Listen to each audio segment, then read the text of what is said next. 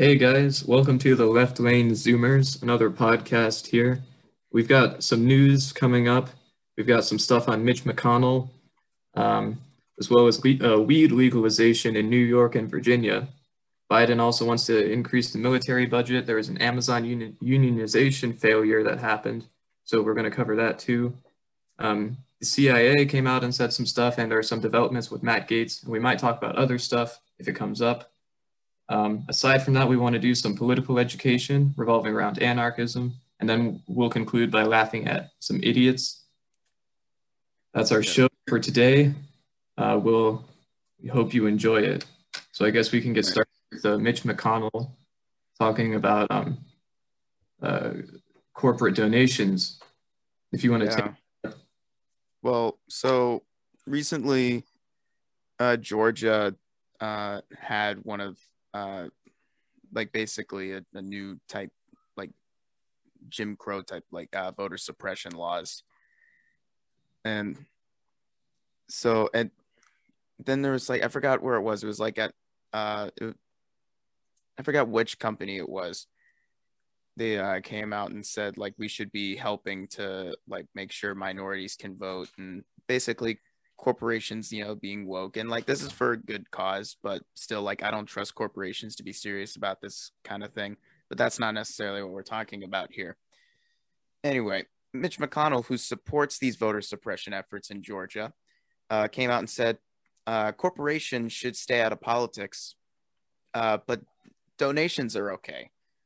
And he says and like the reason why he says that is because mitch mcconnell probably takes the some like the most corporate money out of all everyone in Congress, or he's up there.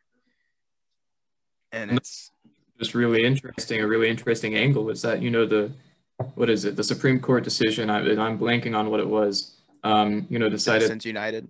yeah, yeah, that's it, Citizens United, they decided that political donations counted as speech. And I guess for Mitch McConnell, they still do, but real speech, they, they should cut that out. They should cut out the actual speech, but the money is fine.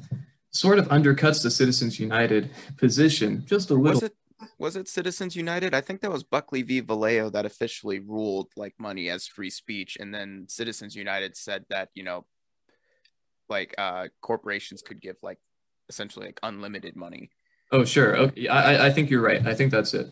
Citizens United don't is I, I, I could be. what he's talking about here are big corporations, right? Yeah, And the donations he's referring to aren't like, you know, individual donors, you know, professing speech in that way. He's talking about big corporations getting a lot of money in exchange for favors. hmm I think so. I I googled it. So Buckley v. Valeo Mhm. um, was a landmark decision of the Supreme U.S. Supreme Court on campaign finance. A majority of justices held that limits on election spending in federal election camp uh, in the Federal Election Campaign Act of 1971 are unconstitutional. And like I think that was based on you know money is free speech. Okay, yeah, I, yeah, I think you're right. Um, what's relevant here, from my perspective, is that these are big corporations whose speech liter- literally is, you know, being impugned by Mitch McConnell, but whose speech in terms of money is being, you know, Mhm. totally accepted as usual with open arms. Yeah. So, and I think Mitch McConnell also tried to backtrack on it, and he's like, uh, he's like, okay, like I'm like corporations are allowed to have opinions, of course they are. It's just so he's just kind of, I don't know, he's kind of taking the coward's way out. I'm a little surprised though, because normally when corporations take up these more liberal or leftist opinions, they're doing it as like a publicity stunt or, or something. Yeah. Yeah, and they're they're not really genuine. So it surprises me that he decided to comment on that. Yeah, which, yep.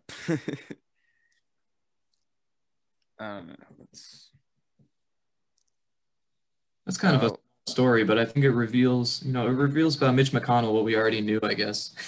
He's just a hypocrite. He doesn't really believe in anything. He just cares about maintaining power. And, you know, he was actually largely able to do that because Chuck Schumer is such a wimp.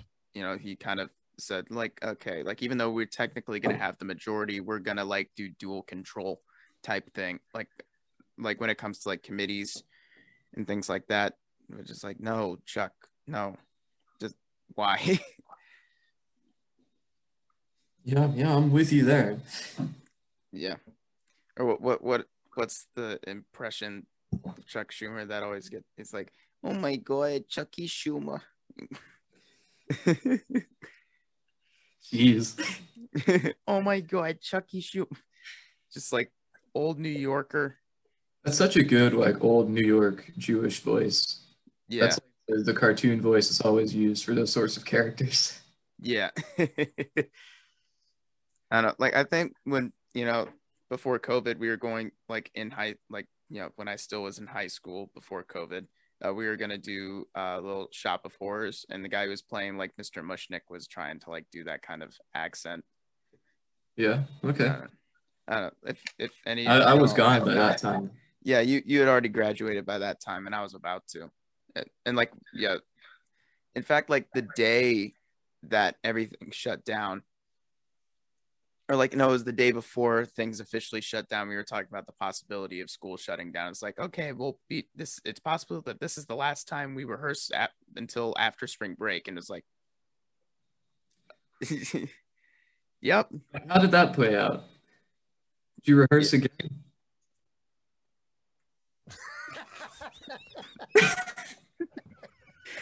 yeah. I mean, we met on Zoom a couple times to recite lines because we thought, oh, there's hope we can probably do something to pull this off, and it never happened. Yeah. Uh, Christ. Well, well, we can move on to the next story, I suppose, unless we have more to say about Mitch McConnell. I mean, he's an idiot. That's pretty much all. He's an idiot and a hypocrite, and he's corrupt. That's pretty much all we have to say about that. Great. Uh, yeah, Charles Booker would have won. I don't know. Probably. He, I think he would have at least had a better chance than Amy McGrath, otherwise known as CIA Karen. Yeah, definitely, definitely. Um, the next thing that I mentioned is that um, the state legislatures in New York and Virginia have decided to legalize weed. Uh, I don't know that much about what New York is doing. Maybe you can speak to that. In Virginia, it was Yeah. 2024. Uh, weed was going to be illegal recreationally for people over 21. Uh, Yeah. It's moved forward, so now it's going to be July 1st of this summer. Um, Mhm. pretty insane. Uh, it's, Yeah. a, it's a big And deal for It happened so uh, fast too. It's a big Yeah, deal like- for a historically southern state like Virginia, especially the surrounding states just about are still very anti-weed. Yeah, Virginia is actually the first state to fully legalize it, like for recreational use. And re- there's a couple states down here that I think have it legal for medical use. Like I think Mississippi did that through a voter, uh, for like a voter initiative back in November, and like to like legalize it medically. But yeah, Vir- Virginia is the first state uh, to legalize it recreationally in the South Mhm. which is and you know i thought they were going to be one of the last states overall to do it because the tobacco lobby is giant in virginia. And like the same can be said for new york. The the alcohol lobby is giant in new york as well. And so like both and you know uh it is at a point where it's like so both california have california's had it legalized recreational for recreationally for a couple years now. New york is going to legalize it and the timelines to legalize it is like a, a couple of years uh, similar to like what it was going to be like in Virginia.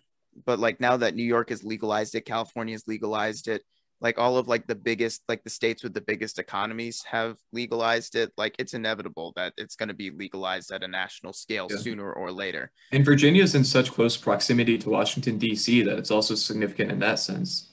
But yeah, it's been legal in DC for a bit now as well. Yes, yeah, yeah, yeah. Uh, so like the thing is like what fascinated me about like about Virginia, especially since I thought originally it was going to take so much longer to uh, legalize it. Um, it's like it happened so fast. Like I, we first heard about it, like when they initially legalized it, and they had the timeline set to for it to be fully le- legalized in 2024. Um, like we first heard about that, like after it had already passed both state houses and like I figured, you know, like we should have we should have been on top of this shit because we keep up with it at least somewhat closely. And it was, we must- it was decriminalized not too long ago, and that snuck up on me too. I didn't know it was well. Oh yeah, like Ralph Northam decriminalized it through an executive Mhm. order, I think. But like we've had CBD oil legal here for quite some time, but that does shit, right?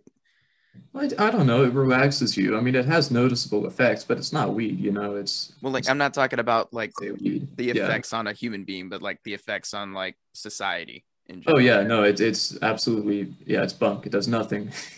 Yeah. But um yeah, like I think the the happy conclusion is that it will be legalized on a federal level eventually. That is inevitable. It's just a matter of when. Like It's I know be like the Biden administration. I'm pretty sure. Or at least he won't do it through executive order, which he is able to do. Like he's able to just like write it off of the scheduled drugs list. Like he could Mhm. potentially legalize every drug or at least decriminalize it. Right. Which like Oh, yeah. even like if he's not gonna do it for weed, I know he's not gonna do it for the harder drugs.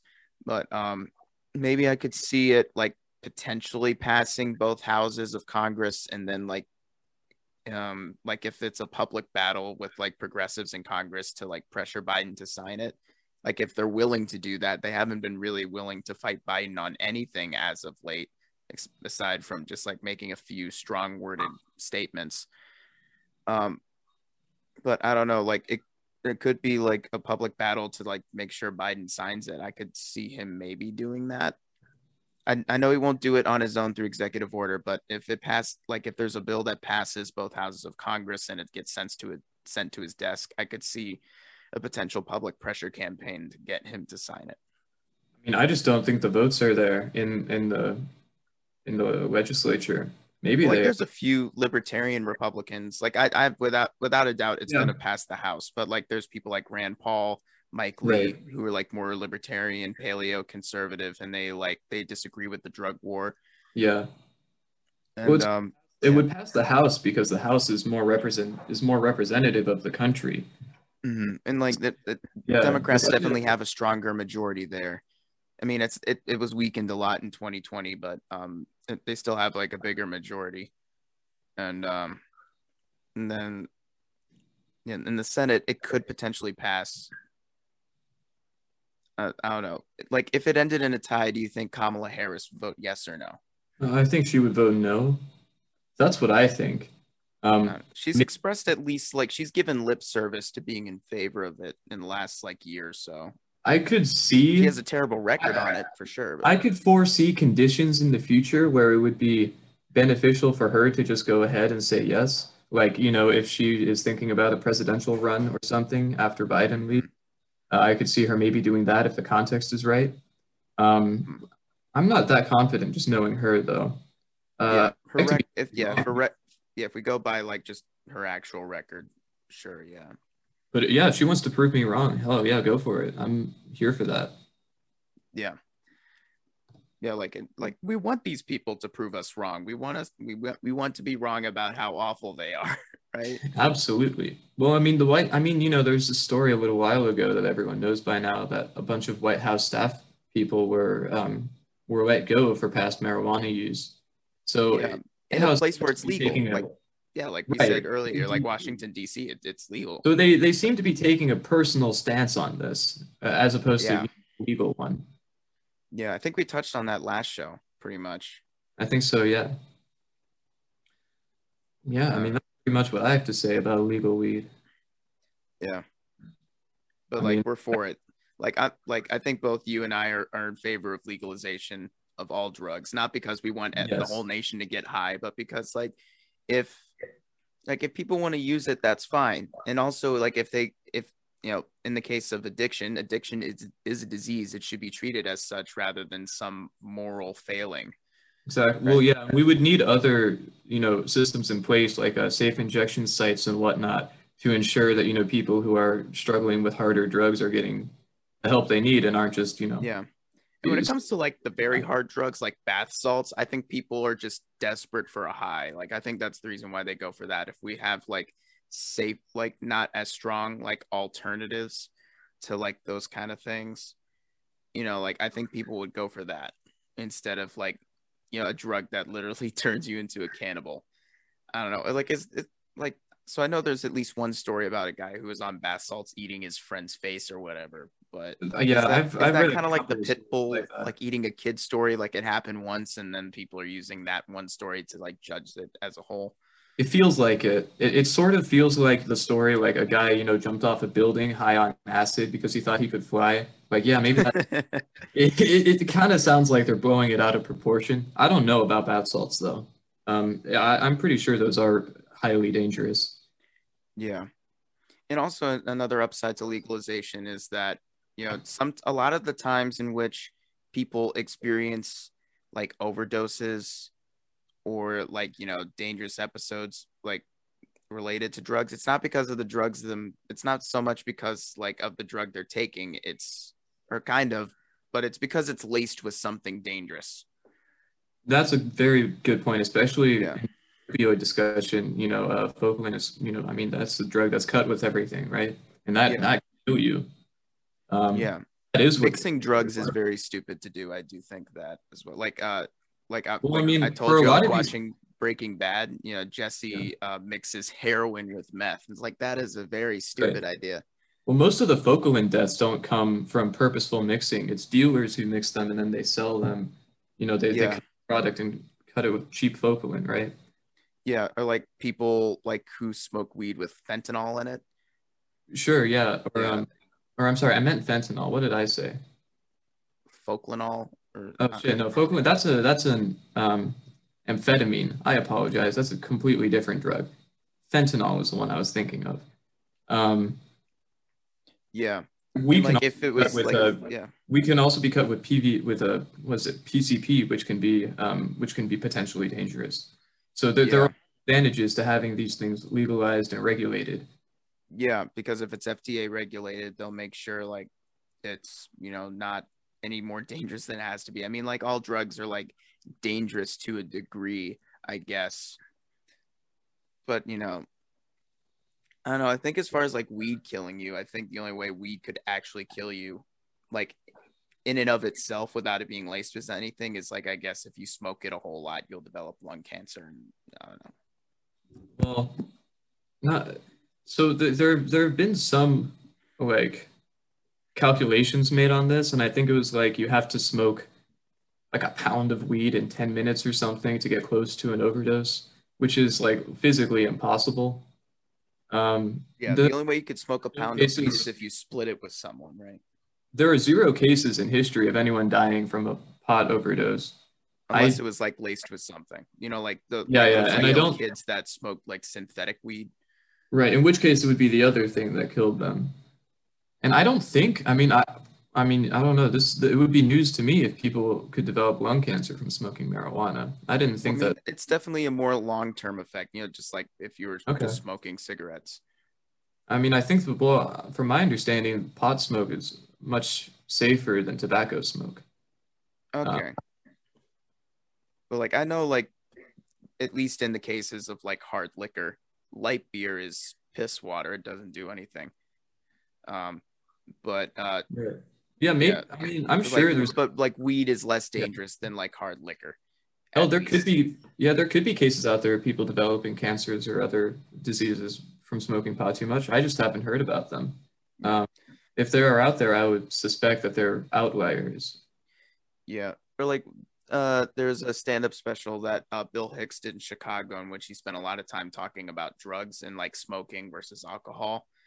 He's and he said, you know, um smoking a cigarette is like objectively less dangerous than drinking alcohol because I because you can't kill someone with a car by smoking a cigarette and I've tried. Jesus. He's like, you turn even you turn off all the lights, they still see the glow. Yeah. it's like, That's pretty good. oh look, there's a big firefly heading this way. Oh shit, it's knocking over shrubs. Yeah. It's uh, but but yeah, like in many ways that is true. I mean, like I guess with like drinking in moderation, you can't really develop the same kind of things you can with like smoking, uh, like over time, because like you know smoking, def- like objectively, you know, over time causes lung Yeah. cancer. Right. Yeah. Yeah, But and like even different kinds of causes liver failure over time and kidney failure as well. I mean, that's well documented. Yeah. Um, I really, yeah, I mean, I, I guess the moral to this whole thing is that the drugs that are illegal are really fucking dangerous, and weed is not really, not really dangerous at all. it's it, Yeah. it's kind of no brainer to legal to legalize it from my perspective. Yeah. Uh, if you want to learn more about this, I would highly suggest checking out Dr. Carl Hart. He was the Columbia professor who uh, wrote a book called like Drug Use for Adults, and like he like he's yeah he's like a he's a neuro neuroscientist and a psychology professor at Columbia University. He says like recreationally he has done heroin, meth, and uh, Molly, and like he has a lot to say about this and about like a he he he really takes on a lot of like what he perceives as like myths of like you know media because like he goes further saying that you know like like he uses heroin recreationally like occasionally but he says he's not addicted to it which is interesting um Yeah, there's a lot of misinformation surrounding that idea of addiction. Because if you use, you know, the word pretty generously, you might be able to say that, you know, there are millions out there who are addicted to coffee, right? mhm. or sugar like we've said this Right, multiple yeah. times in like in discussions like sugar is more addictive than cocaine we just don't think about it that much because it's literally in everything we eat hmm Right. So, and, but I mean, if you're talking about drug addiction as like, you know, a, a medical disease, I mean, that just, that just doesn't really happen so much with weed. Um, hmm I mean, in the in the cases where it does, you know, where drug addicts, you know, or, or people go on to be addicted from weed, they usually move on to another substance. Uh, yeah usually, I mean, there there are definitely people who are addicted to weed. Don't get me wrong, but it's just it, it's a it's so much rarer than alcohol and tobacco, which we just accept as part of society. Yeah, those taxed drugs. uh, like, exactly, those another thing that industrial drugs. said. Yeah. Yeah, drugs that you know black people and hippies didn't use, so like they weren't put on the controlled substances list. You know, mm-hmm. because like the, the whole drug war was like basically Nixon putting political enemies in prison. You know, it's just like Yep. it's because like we like to criticize, you know, it's like oh like oh, like Cuba is like an awful country because they imprison political prisoners. Yet we do that too. It's just it's a little bit less, I guess, less blatant, right? Yeah, I'm, I mean, yeah, it is less blatant. I mean, it's pretty easy to see once you like, if you do research on the prison industrial complex, for example, especially Or private. even like the words of Nixon's own one of Nixon's Right. officials like said, John you know, yeah, we we we started we illegalized weed or like we started the drug war to put hippies and black people in prison because we I think you're talking about- for us. I think you're talking about John Ehrlichman. He was like a senior advisor. He was really close to Nixon, so he would know. Yeah, there are also tapes, you know, because you know, everything in the White House is recorded. There are a lot of tapes of Nixon just outright saying, "Yeah, we need to put more blacks in prison." I mean, Yeah, Yeah. and like and because like in most states your vote your voting rights get taken away and a few states that you never get them back like if you get thrown in prison you know it's basically turned into a new voter suppression and like new jim crow tactic you know like just like throwing people in prison for dumb shit That's part of the reason why legalizing weed in Virginia is such a big deal. Um, you know, like I said, a historically southern state. Um, yeah I, I, I think this will. I have a feeling a lot of people who are maybe on the fence about weed or who were like just over it on the anti-weed side might look at Virginia and say, "Oh, really? Virginia legalized it?" And then maybe you know that could that could facilitate some, Yeah. some progress. and it wasn't even like such a huge battle like like like i said it was No. very quick Well, it tied in the state senate, but it was broken. I mean, but but it got through the Yeah. House pretty easily. Yeah. yeah And Northam, of course, you know, supports it, and and everyone pretty much hates him. Yeah. Well, luckily, in so like for those of you who don't know, in Virginia, uh, a governor only gets one term, and he ha- like he can't run for a second term. Apparently, he can run again because Terry McAuliffe is also running for governor. And he was our last governor.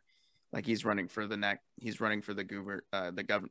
He's running in the gubernatorial election. What? Like what is that? Governor and gubernatorial. That's it's weird. Literally no idea. I've thought I've wondered that before. Maybe it's like a Latin thing or something. I, I don't know.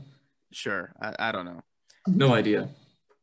but yeah, like once a governor has one term, he can't run again at least in a consecutive term. Maybe that's part of we the don't reason have to. We don't have to be with Ralph Northam for. Maybe that's part of the reason why Ralph Northam wanted to push or wanted to pull the date for legalization back to July 1st instead of 2024. Um, maybe I mean, there's not much I don't think a governor could have done to curtail the legalization of weed in 2024. Yeah, maybe- that was my main concern about that deadline. Yeah. You know, like I- pushing it. Yeah, it, it seems fishy to me, but I, I dug a lot to try and find where the loophole was, and I, I don't think there was one. I think I think weed's just going to be flat out legal. I mean, what you know, once the, the date comes up, It's gonna happen. Yeah. it's going to happen It's gonna happen. much sooner than we realized at this point. yeah, try four years earlier, or three years. Yeah, 20, yeah. Yeah, yeah, yeah. Uh, time all blends together these days, doesn't it? I know. But yes, three was right. Uh, um, what else do we have? well, we have the mil. So Biden wants to increase the military budget to I think you told me somewhere in excess of 750 billion. Yeah, and I thought it was already at that point, but I, I don't know. Like it's yeah, it's a little bit over. Seven, he wants to increase it to a little bit over seven hundred fifty billion dollars. I remember it was And about like, what the 600 fuck? billion. It was about 600 billion or something like that when Trump took office. So, and it was or like he increased it, you know, by like one, like they increased it every single year of under Trump, and they usually increase it every single year. And like military spending, I don't think has really gone down substantially since World War II. Um, no. I won't. Yeah, I mean, certainly. Well, it, it because of the Cold War, you know, it was accelerated for a long time, and I think even especially, especially with the manufacturing of nuclear nuclear weapons. Exactly. it- Yeah, yeah, yeah. Um, but yeah, especially like one year he increased Daytona, it. Ronald Reagan. Uh, Uh, whatever. Yeah. Yeah. Like More uh, one year that stuff. Trump increased it, he increased it by like nearly 100 billion. Jesus. So, and like Yeah. that alone w- is more than enough to pay for free college because free college is roughly like 60 to 70 billion a year. And like they they deficit hawk their way around it. Yeah. Like, So- oh, like how are you going to Yeah. pay for it?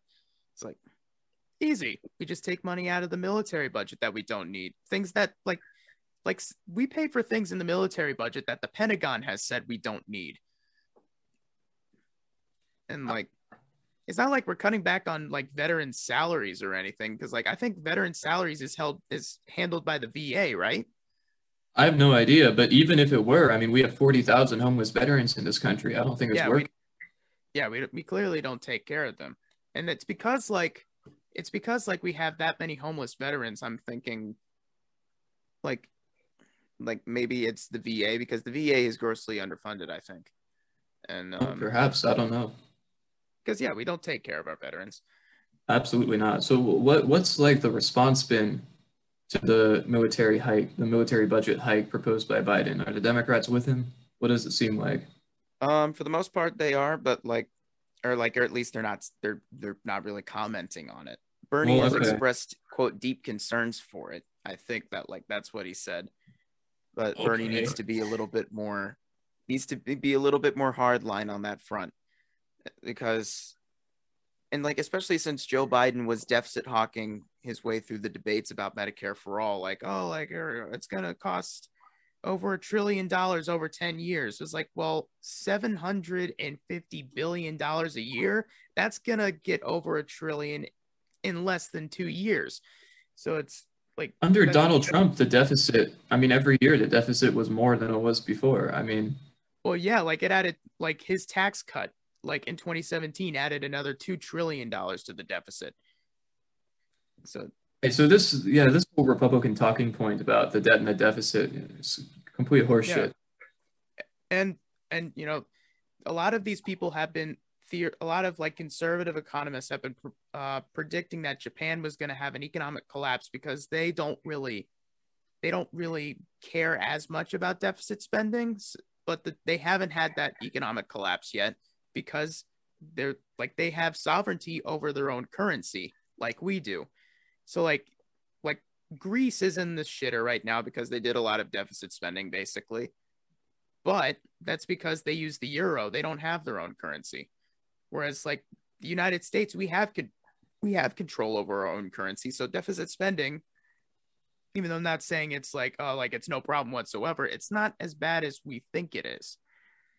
So you also have to remember that a huge portion of the debt is just I mean, it's it's tough to explain, but like we owe it to ourselves, or like the government has taken money from itself and now owes it to himself to itself. You can yeah. look up, like, you know, yeah, what makes up the United States debt, and you can see a lot of it is just kind of owed to ourselves. And it, you know, I mean, what are that's why we can spend so much, right? Because, like you said, we have our own currency. We're not beholden to anyone. Yeah, and on top of that, a highly sovereign um, nation. Yeah, and, and and on top of that, it's um, what like how big is our debt? Like in the thirty trillion range, or I that's what I have always heard. Yeah, something like that. Yeah, it's like somewhere over 30 trillion. Like there's no amount of money in the world that we can obtain to pay that off. So like when people say we have to start paying off our debt and it's like we can't. We're not going to accept that. So cope. Also, yeah. like it would be, it would really, it would hurt the economy a lot more if we focused on, we focused as much on the debt as many Republicans, especially, say that we should. I mean, I mean, take, I mean, spending. I mean, this is sort of required from for the way that our government operates to take out, you know, yeah. that deficit every year. Mm-hmm. I like yeah. Every time we've spent a lot, like on stimulus, like the three times we spent on uh, we spend mm-hmm. money on stimulus during the pandemic there's like the, the economy receives a like a temporary boost and it's only temporary because yeah. each of these stimulus bills are just sort of like a one shot of adrenaline rather than but also like just like imagine what would happen if the government decided to like suddenly pay back all of the debt. Tax dollars would just be going to pay government bonds mostly. I, I don't think people would be very happy that.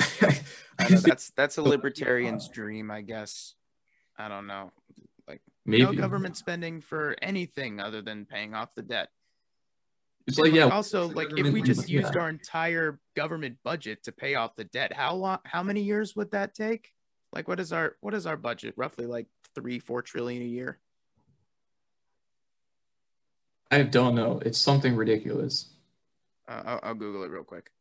I mean, once numbers get that big, you know, I I don't register them. let's say uh, government uh, budget.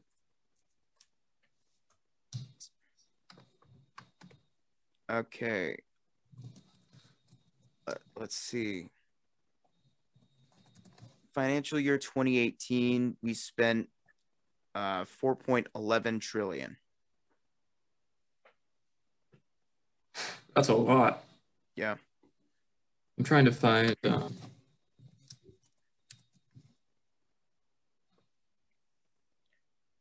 All right, here we go. Right, so our total debt, according to this source here, is uh, 28.1 trillion. When the hell was oh, okay. this? This is uh, March. Uh, this is super recently. This is 2021. This is April 7th, a few days ago. Okay. Um, so not, so not quite. Yeah, 78% uh, of the debt is held by the public. 22% is intragovernmental holdings. So the vast majority of it, I mean, like if we were to pay it, I mean, it would go towards things like government bonds and stuff. Um, yeah. Yeah, I don't know what is in people's heads when they hear debt. Maybe it's like we owe China like a ridiculous sum of money or something, but that's just not really the case. Yeah.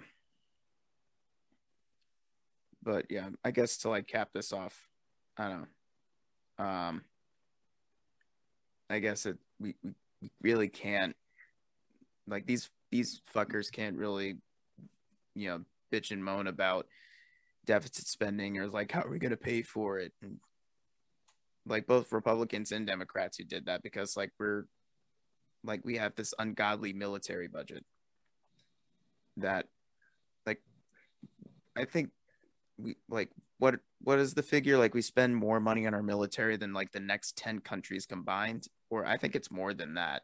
More i think than- it was I th- I thought it was twelve. It could be. I don't know. It, it, it's it's it's at least ten. Yeah, it's in the double digits. It's at least ten and that's combined. Like like if you combine the next ten countries, we still spend more than them. Yeah. Um, what else do we have? So right, so there was an effort in Alabama to unionize um, for Amazon workers to unionize, and there was a vote held. You know, it was going on. I think like you know last week. Um, so that's concluded, right? Yeah, but like I guess like that particular vote is over, but like the fight to unionize Amazon is far from over. Yes, yeah, a doubt. Yes, absolutely.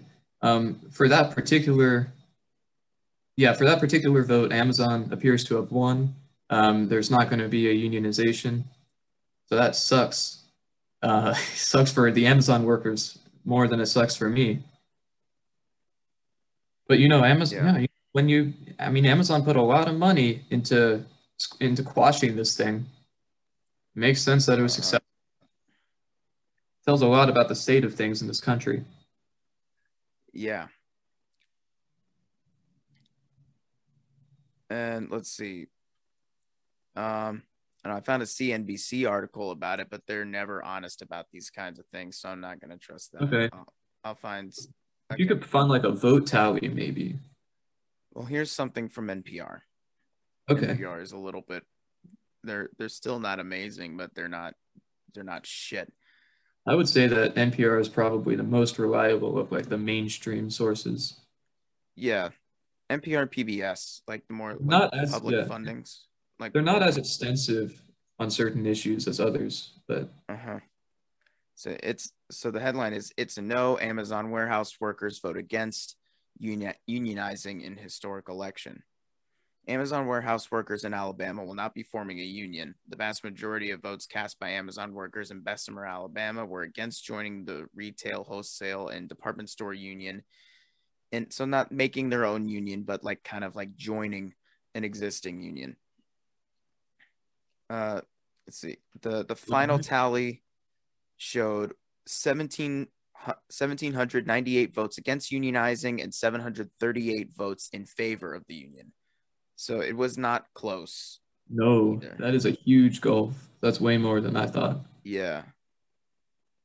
And like there's roughly 3,000, like a little over 3,000 eligible voters. Or wait, no, like, like that's what the other article said, but that doesn't add up. This is weird. Well, that just means that there were people who could have voted that didn't, I guess, right? Let's see. Uh, the means uh, that means Amazon has withstood the largest union push yet among its U.S. workers, despite celebrity endorsements, including implied solidarity from President Biden. Building on years of successfully fighting off labor organizing, the company avoided the prospect of its first unionized warehouse in America.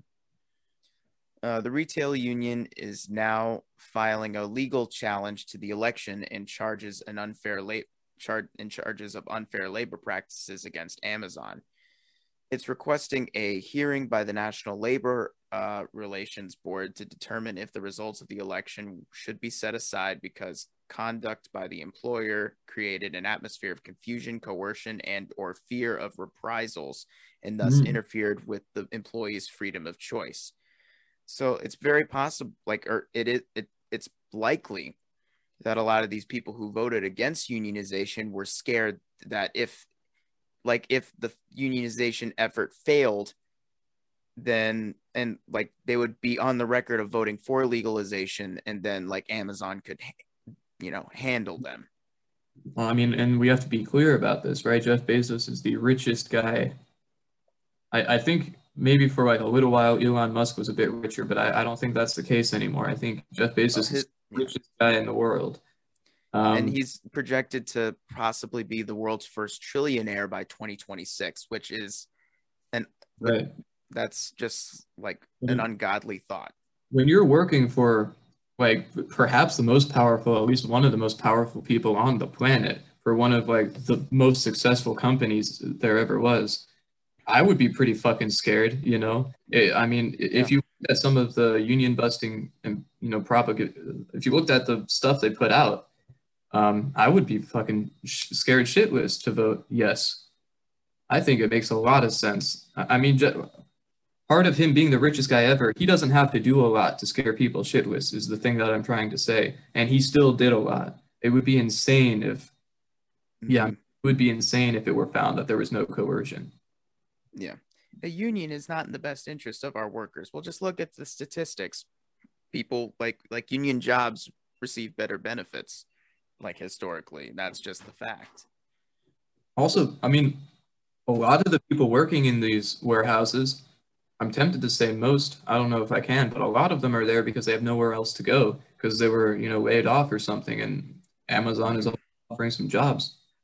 Or like, you know, like maybe like they didn't receive a college education and like it's hard to find a job with a college education Right, right, yeah. these days. And it's um And the conditions in these warehouses, I mean, are horrendous. A union is absolutely required. There are efficiency Yeah. quotas that are determined literally by like computer algorithms, and if they're not met, they're penalized, like like financially, or, or in terms of their salary.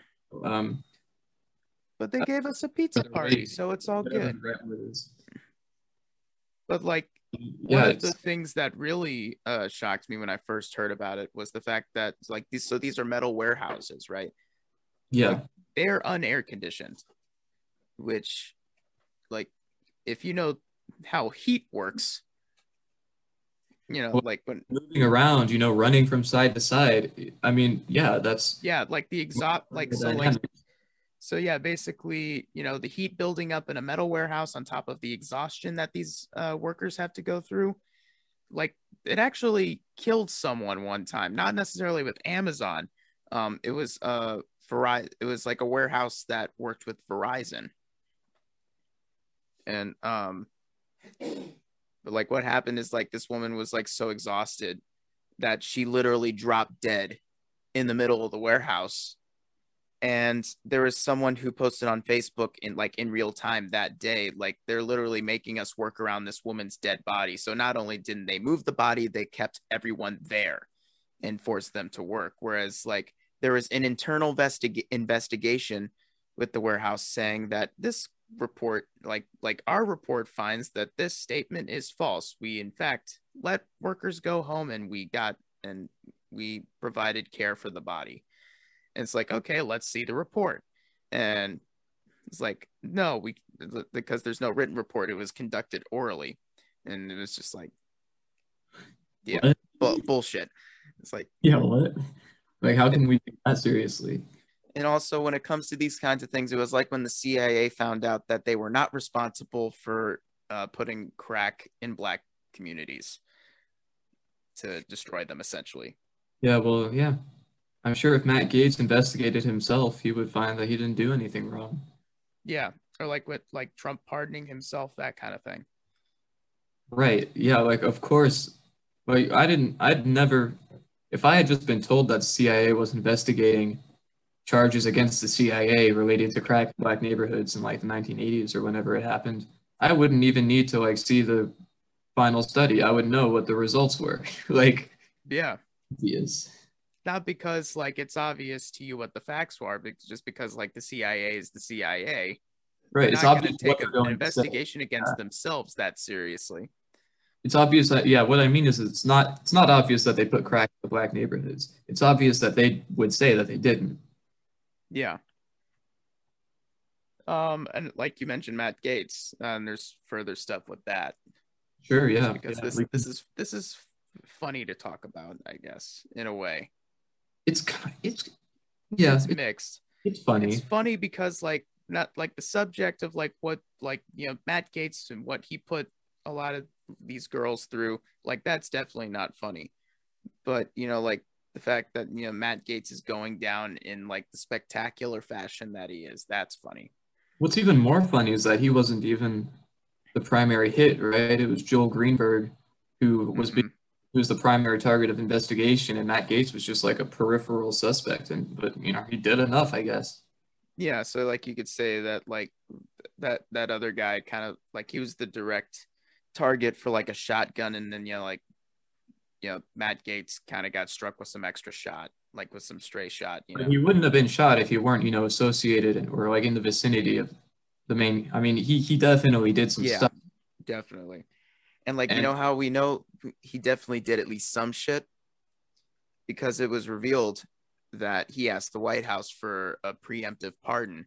And I told you that I thought this was originally because um, you know, like oh, like he's asking like Joe Biden for a pardon because like this is like after the allegations came out. Well, like no, it was revealed that he asked Trump for a preemptive pardon months before these allegations were ever released. He also tried to announce his resignation. shit. He also tried to like you know announce his right, or he did announce his resignation like halfway through his term or something, right before the story broke. I mean, there's just everything Yeah. and his interview on Carlson, just like ev- nothing about what's going on makes him seem innocent at all. Yeah. And I know, I guess it's technically like innocent until proven guilty. I'm like, sure. But at what point do you realize, okay, like this guy clearly did it? I mean, like OJ got away. So it's like, it's not like the justice system is perfect. I mean, really, like if he did it, he's already guilty. He's just innocent before the law. The law it's in their hands now. But from what the public has seen, yeah, you know, if if there were a random jury chosen, I, I think he'd be pretty scared. Yeah. Like he's definitely going down in some way. Like he's his career's gonna be ruined. He could end up in jail. You know, and It's not like he's powerful enough to be able to do something like this, but he's not powerful enough for the establishment to like drop everything to save him, right? unless he he's like a figure who like knows where all the bodies are buried. I don't know if it's that Maybe. like intric if it's that like intricate of a conspiracy.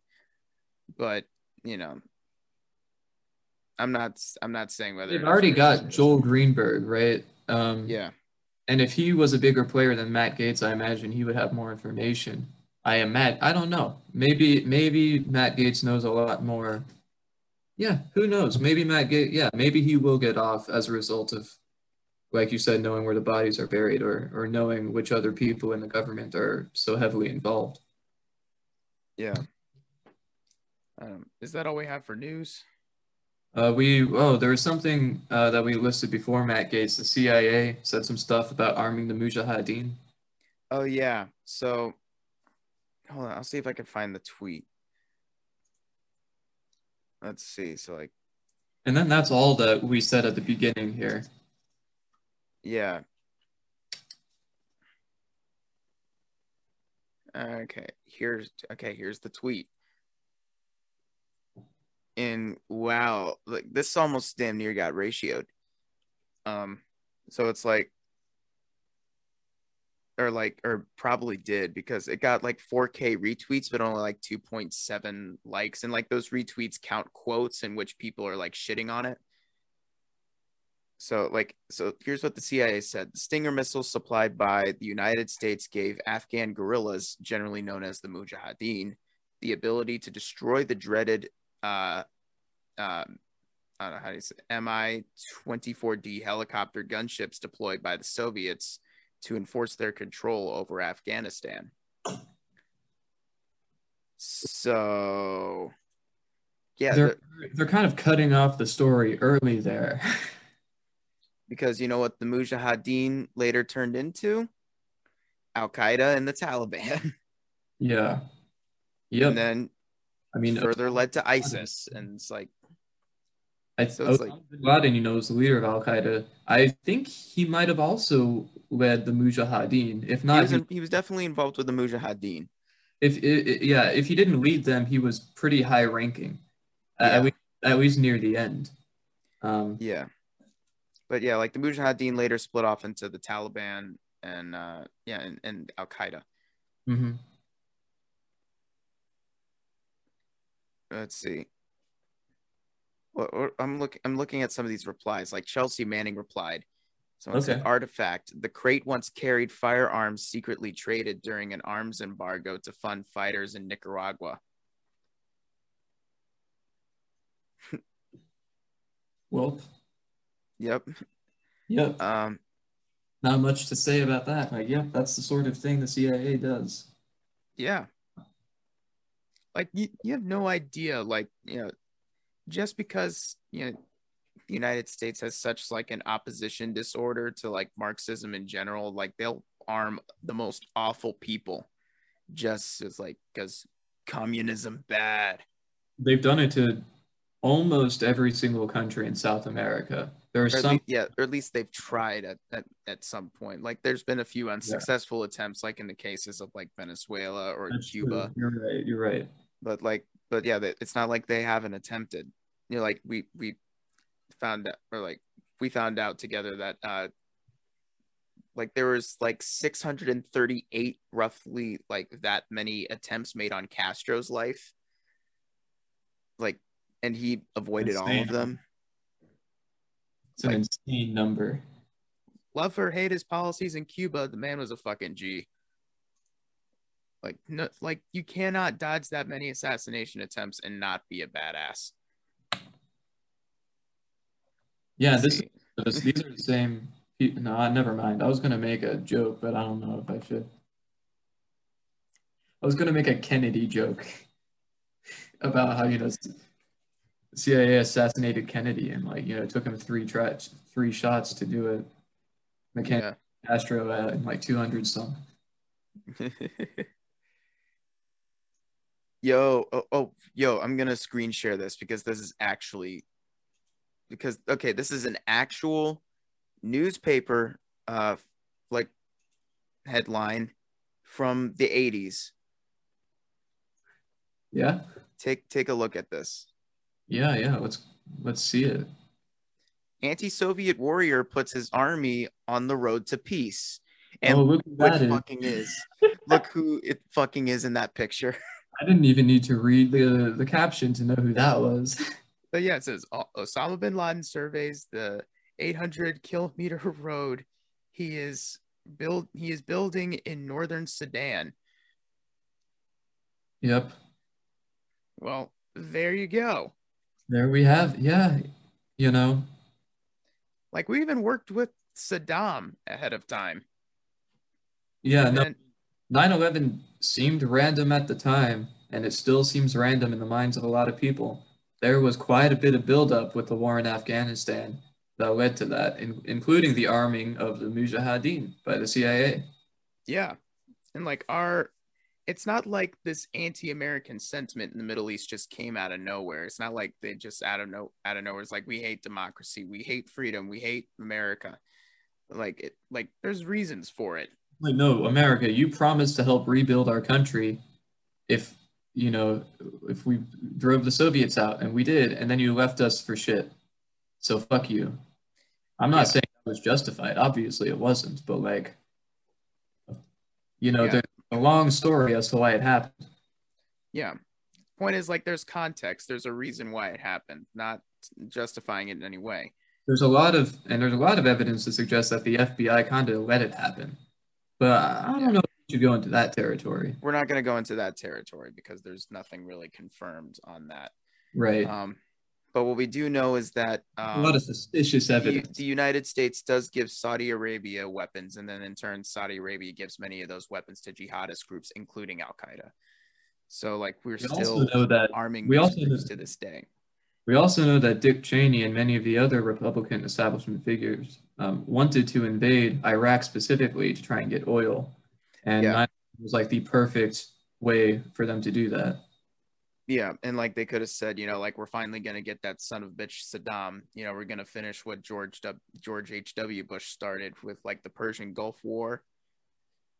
You know, like or like yeah. because they're saying like you should chase that bastard all the way to Baghdad. It's like it's like when they got out of you know, We're the ones who propped up Saddam Hussein to begin with. yeah, People forget. like like yeah, like I said earlier, we we did. yeah, we And, do it um, in America. We did it in the Middle East. Over in Asia too. We've done it a lot. Yeah. Um, Because like as much as we like to shit on like these communist regimes or quote communist regimes because there's no such thing as a communist regime.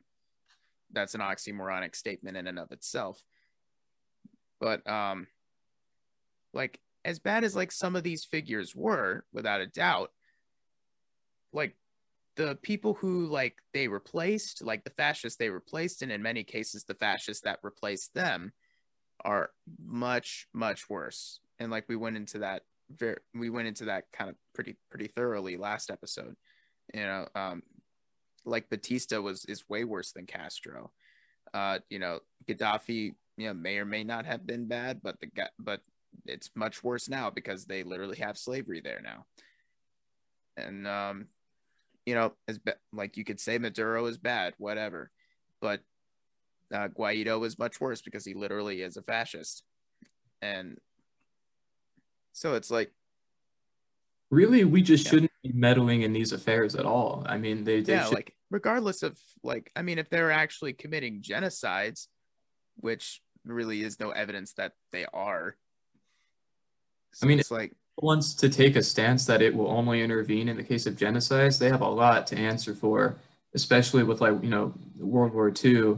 And I mean, we we've participated in a lot of genocides, or we've at least enabled a lot. So that seems like yeah, that seems like an in, like a disingenuous cutoff to me. And even then, we have to do it as a nation among other nations rather than us trying, like as a nation above other nations, just trying to be the police. We have to cooperate with other nations in order to like take on, you know, dictatorships that are committing genocides, that are committing uh, human rights abuses. And like it is, it is happening.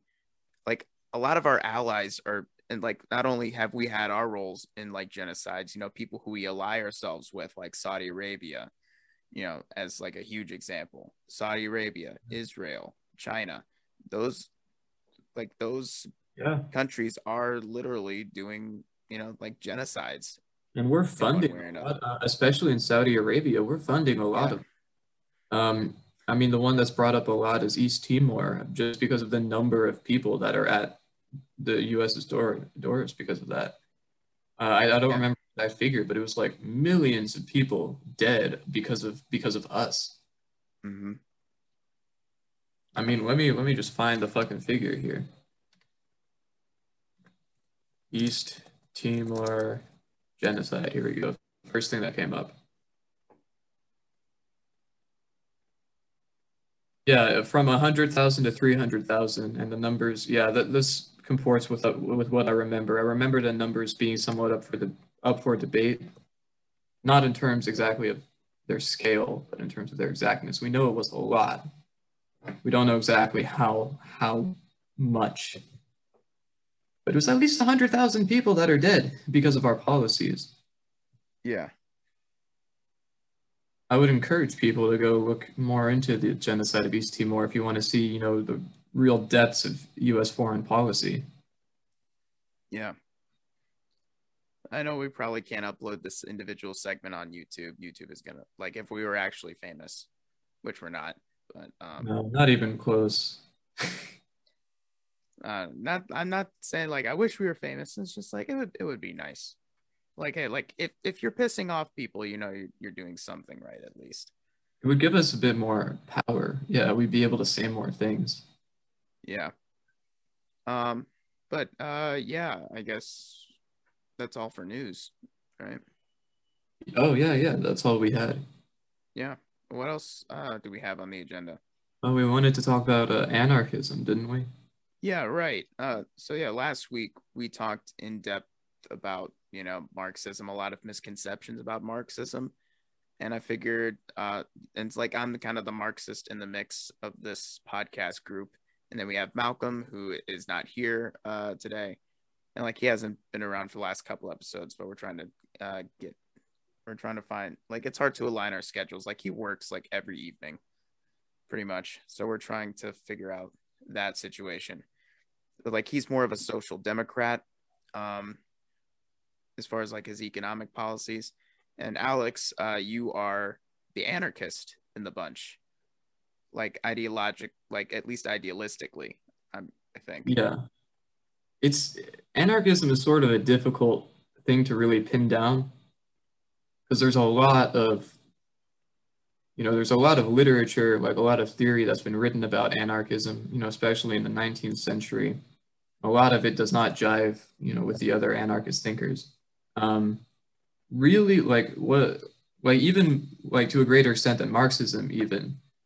Um, really, what anarchism comes down to, though, is kind of the rejection of illegitimate authority or the rejection of uh, you know, a state power, a, state as in an entity that has a monopoly of violence within human society. Um, Yeah. I would say that I align myself with that view, uh, and and I can you know go a little bit further into my sp- specific anarchist views, but like the big important thing to know from the outset is a lot of anarchists. There are a lot of anarchists out there, a lot of different kinds of anarchism. Um, it- it's you know, I've I've heard the analogy used. It's like you know, like if anarchism were an ocean. Um, you know, it's it's there are a lot of depths to it. It's difficult to explore all of it. There are a lot of different fish, you know, that we might call anarchists, and they're all fish. You can tell, um, but they they're drastically different. You know, if you examine them individually, hmm it's something like that. So, like, um, you know, I'm really s- sympathetic to people like Peter Kropotkin. Uh, he was a Russian anarchist. Even like Noam Chomsky is is um, he's he's he's more of like a practical anarchist, and I Yeah. he's the guy who you know he really. So so like uh, okay, just like one thing, and then maybe I'll shut up, and we can direct the conversation a little bit more. But you know, something that I think Noam Chomsky has really you know made clear, or has really tried to make clear in the public mind, is that anarchism is not a rejection of authority flat out. It can be. Some anarchists do reject authority flat out. People like Max Stirner, but um, you can still support the idea of a government, and you can still support the idea of a power structure. Um, but it has to be able to um, what's it called? To like display exhibit prove its legitimacy um, like on a whim. Through like through mandate of the masses rather than just trying to keep themselves in power. right. This is all about the pe- anarchism is highly democratic. Um, it really is about the society and about the commonwealth. Yeah. Mhm. Well, like I thought it would be interesting uh, to talk about this, like not just because like we talked about misconceptions of Marxism, because like I had a conversation with someone recently, um, who who sees anarchism largely as a right, more right wing ideology, and that's because like there there's like this misconception, as like we talked about at length last week, that you know, um, you know the more left wing a society is like the more government involvement and like the, the misconception Yeah. that socialism is like when the government does stuff that's what i You was taught in school. I was taught that anarchism as far right as you could go and that's yeah and That's- and like not true at all. There's right-wing anarchists like there's anarcho-capitalists who are cringe as fuck. But Yeah. um but yeah like the like the, i think there is like like yeah anarcho-capitalists like libertarians that ideology but there definitely is uh like sort of a left-wing yeah uh sect of anarchism just a big distinction I want to make between left and right anarchism is that there's a lot of literature, like a lot of theory that's been done on left anarchism or leftist anarchism. The, I mean, if you go over to like you know the ANCAPs, they they're not going to show you any books or anything, maybe Uh, recommend a few Ayn Rand novels but that's right? really but my point theory is that an- anarchism is much more established as a leftist ideology, which is important for people to understand. Mhm.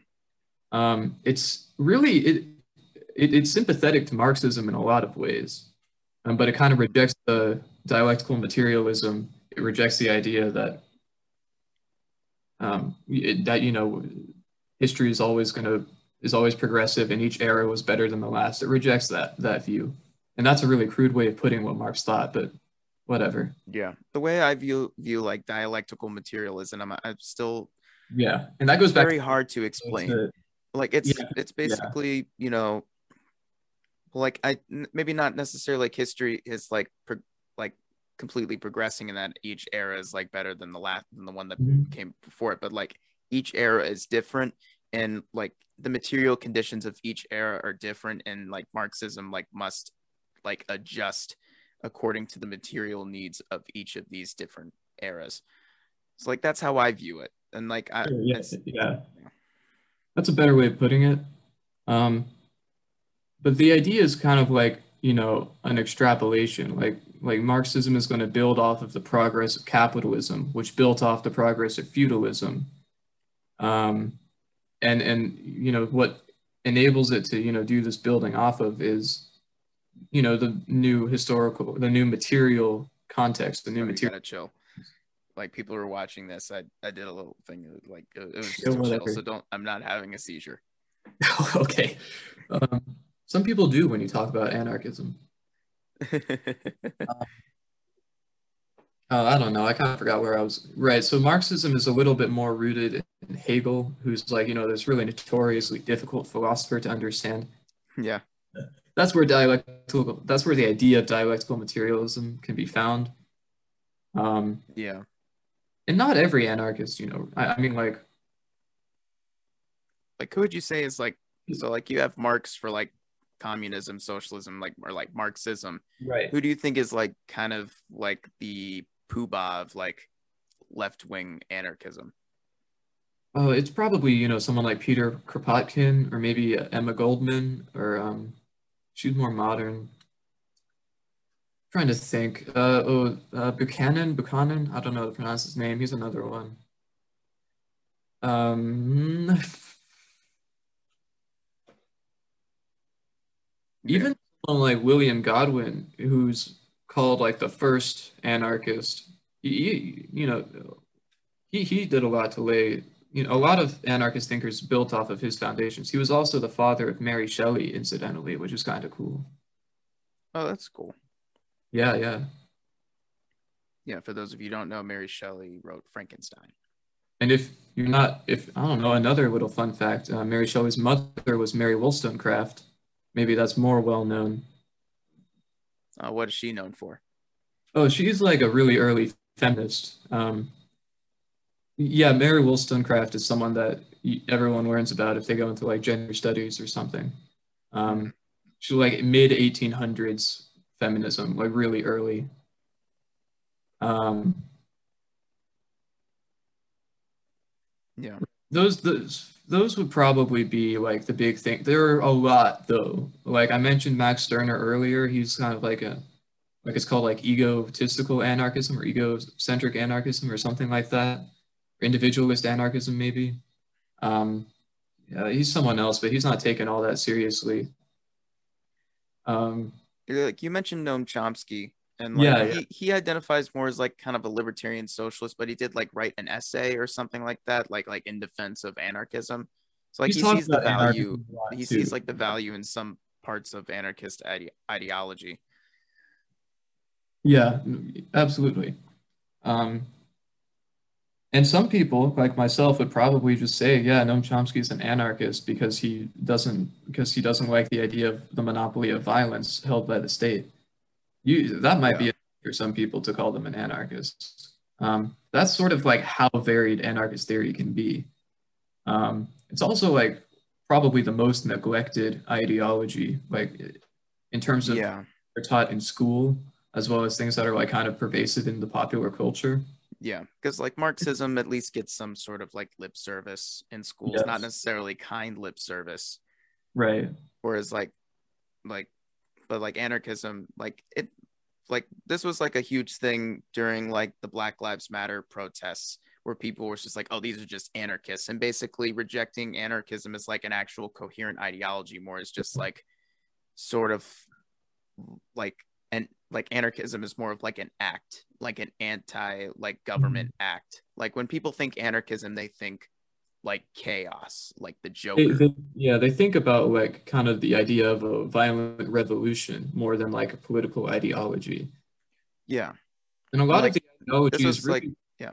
yeah. Sorry, well, I was going to say a lot of the ideology is, you know, pretty amicable to Marxism. Like a lot of the, a lot of it begins with the idea that, you know, under capitalism, your labor is exploited and, and, you know, things like that. Um, but it also Yeah.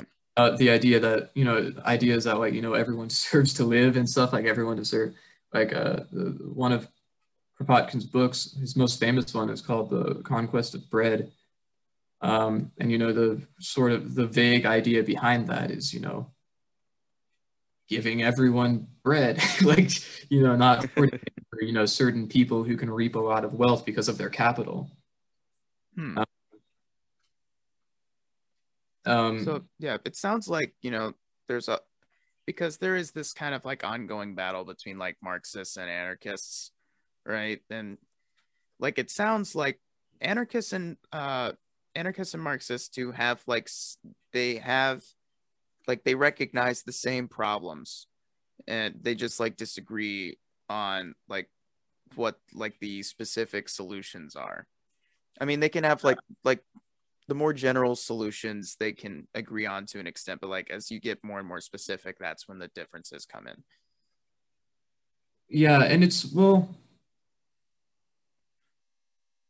it's tough to explain the difference really because you know like i consider myself both a marxist and an anarchist like an anarcho-communist or something like that or?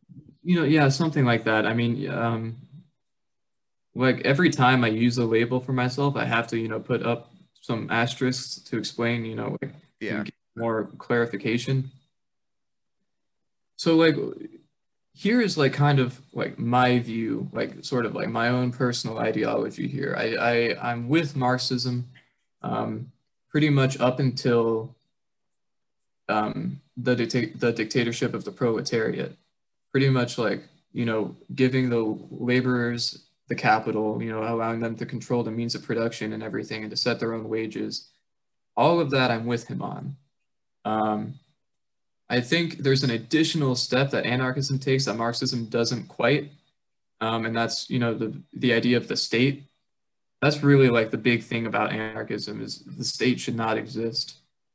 Um, like in communism, like the idea of communism is that it does become stateless. I guess like the misconception like that, you know, and like it come that comes from like that you know feeds into the idea that like uh like the socialism is when the government does stuff is that a lot of times like this does turn like uh, socialist experiments do turn into sort of like a single party uh, dictatorship to use that term lightly that's kind of oh and i didn't mean like a single yeah dictatorship is such a bad word to use there because it didn't take on the meaning when marx wrote that as as it has today mm-hmm. uh, really he just meant like you know the proletariat has the power like they're the majority um, but you're touching on the reason why it's kind of difficult to get to the differences between anarchism and Marxism because they're they are different. Um, but they're more different in like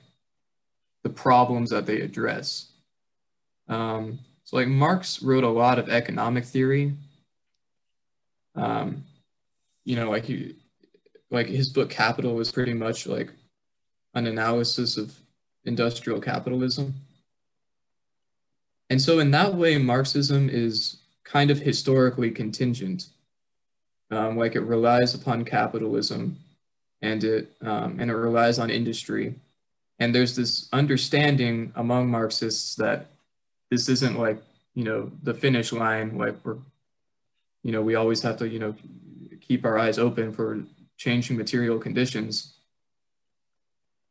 anarchism is a little more idealistic than that. Because, um, you know, a Marxist wouldn't, well, that's not true because, but, you know, an actual, like, you know, like our idea, I don't know how to explain it. Like a Marxist, like a true honest God Marxist would not ever dream of starting a communist or socialist revolution in like you know, rural nowhere like that hasn't been industrialized and hasn't seen, you know, a large scale capitalist market. Um, an anarchist would say none of that really matters for what we're concerned about. We're concerned about political power specifically, not so much about the economy, though that is obviously connected to political power. Hmm.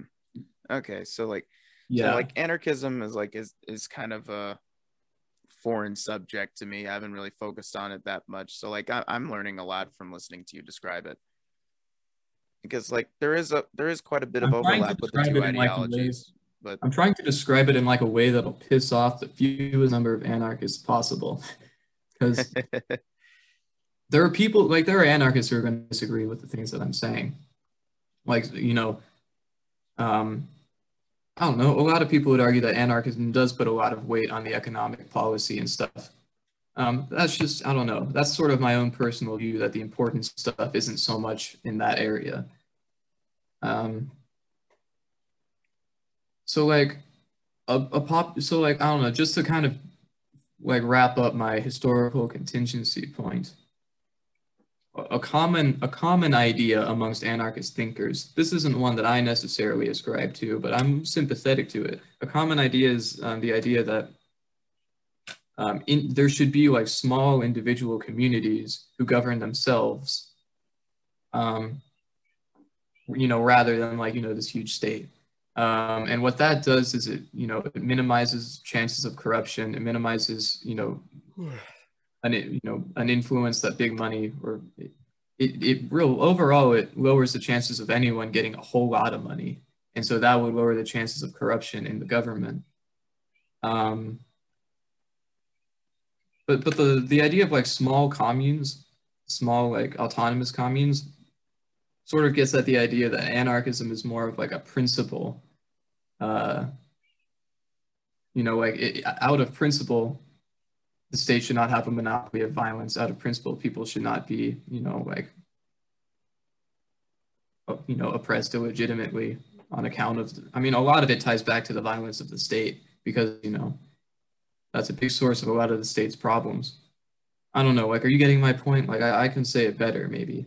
Yeah I, yeah i think i kind of I'm, I'm getting it but um for those who aren't quite getting it uh, i guess like the last question i would have for you marxist to anarchist um what like what like what's like a short like reading list of like like about that you would recommend you know like about like ba- like that provides like the basics for like anarchist theory? Right yeah. Like I mean, even for like someone who might not agree with it but just so like they can understand it right so peter kropotkin in the conquest of bread i've already mentioned that's that's a really great one um, because it it it's really written as like a point by point sort of sort of theoretical analysis of things. Um, let me think here. What are some other things that I would have people read? Some Emma Goldman is pretty good. Um, she has a lot of essays and books. honestly, like Noam Chomsky is pretty accessible to the modern person because he's, you know, you know, like Peter Kropotkin lived, you know, how like 100, 200 years ago or something. Um, you know, like there, I don't know, like there are YouTube videos out there like Chomsky on anarchism one, two, three. I don't know. There, he talks about it a whole bunch. Um, but honestly, like I feel like you can be an anarchist and a Marxist. Um, if you've you're pissing off so many anarchists right now. I don't know. Pro- probably. Maybe. Maybe I am.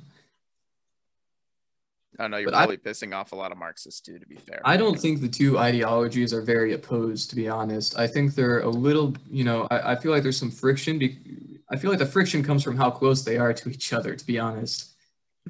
um, uh, oh, come on. I should be able to come up with more readings. Um, uh, Michel Buchanan. Oh, fuck. What did he write? What's his, what's his fucking book? Why can't I fucking remember? I'm going to look it up. Um, I don't know if that's even how you pronounce his name. Here it is. Michael Buchanan. No, that's a football defensive player. Fuck you. I don't want that guy.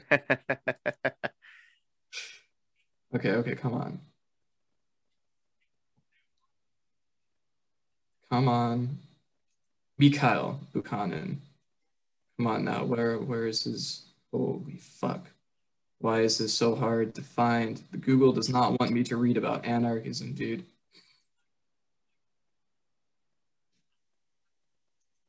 All right, fuck off. I can't find it.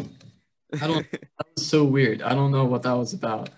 I tried to play the Norm Macdonald laugh, and then I realized I wasn't sharing sound anymore. That was all Hold on, that this is really confusing. Why is Google not like coming up with his? Maybe it's Bakunin. How the fuck is it pronounced? I don't know. We could probably like, I don't know, on YouTube. All right, here we go. All right, I finally fucking found it. I finally found his Wikipedia page. It was buried. Jesus Christ, Google. All right, come on. Google is biased against left wing ideology. Where's his Where's his books list? Come on. Holy shit. I cannot find his books list. I mean, they're also like pretty good. So um wait, just while I'm thinking, there I think it's called Philosophy Tube is the name of the channel or something like that.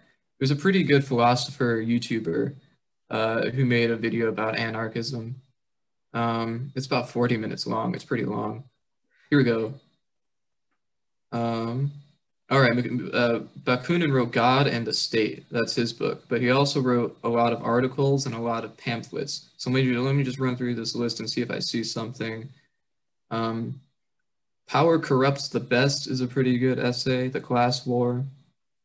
Um, the German Crisis is a, I don't know, I, I, I haven't read that to be honest, but I, I've heard about it. I don't know if you should read that. Okay, okay, so that, fine, Jesus Christ. Yeah, Google does not like does not like it when you try to research anarchism. um, All right. So there's some there's another thinker. What's her name? Fuck me. What is this person's name?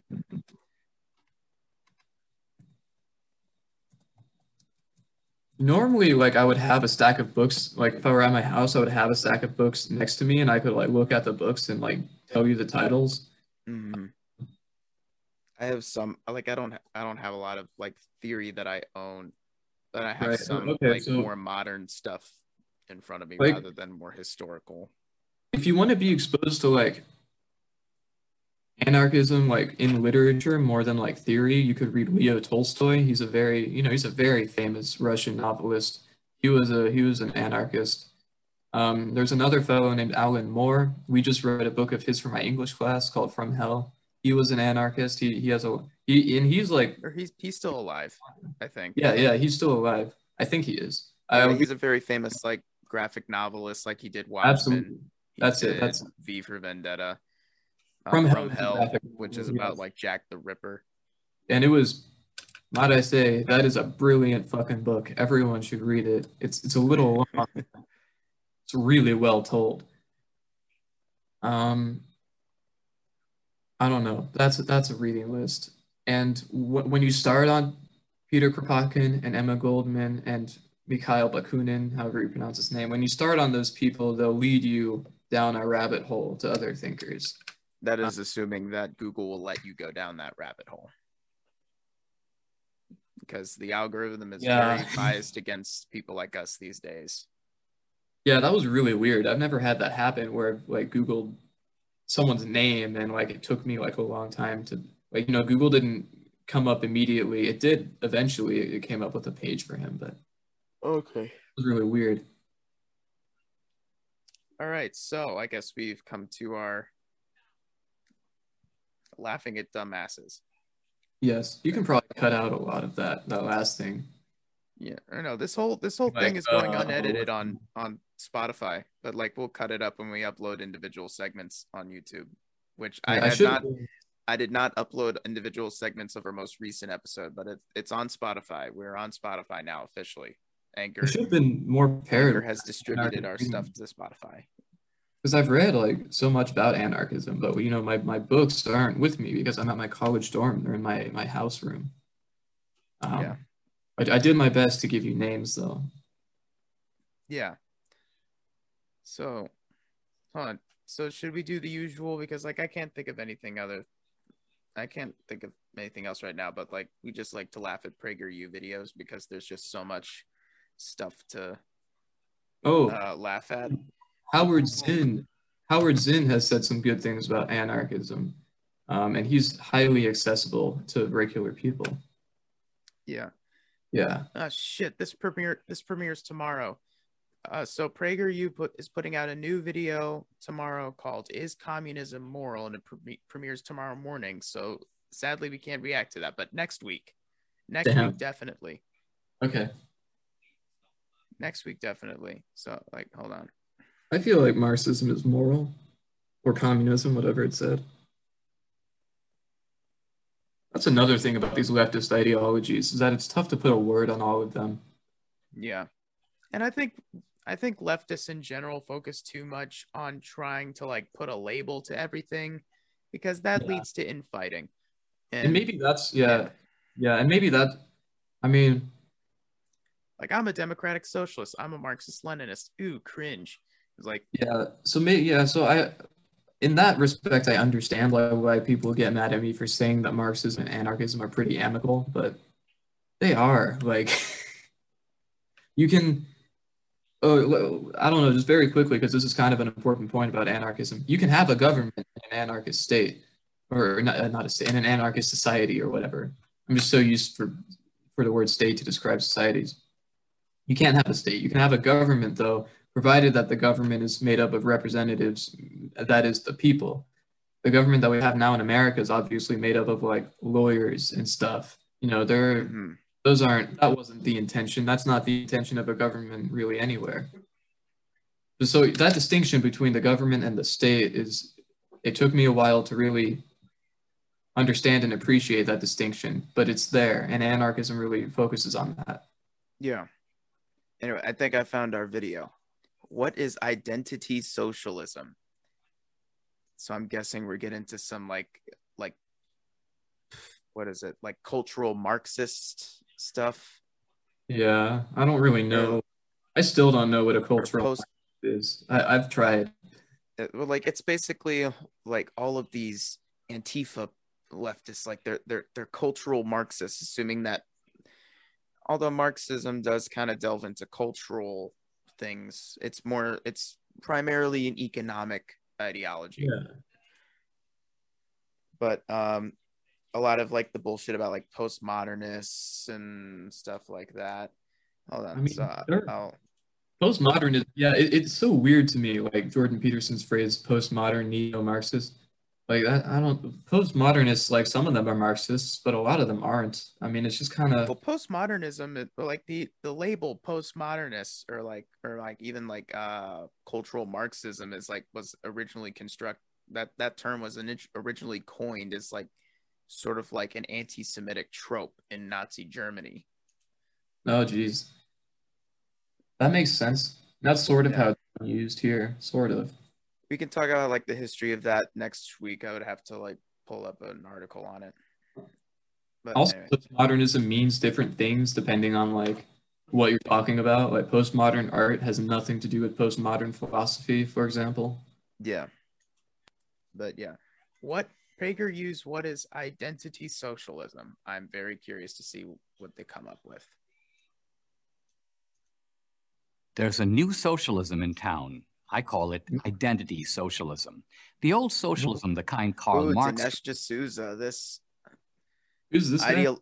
He he's like a historian using that term very loosely, and I think he was even a criminal who got pardoned by Trump.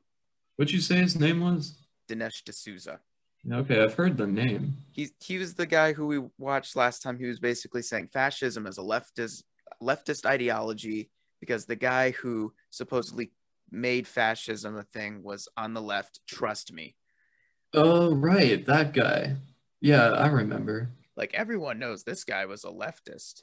It's like, okay, what's your evidence for that? What has he said? Yeah. He kind of just ignored Mussolini, where all the important yeah. stuff Mussolini.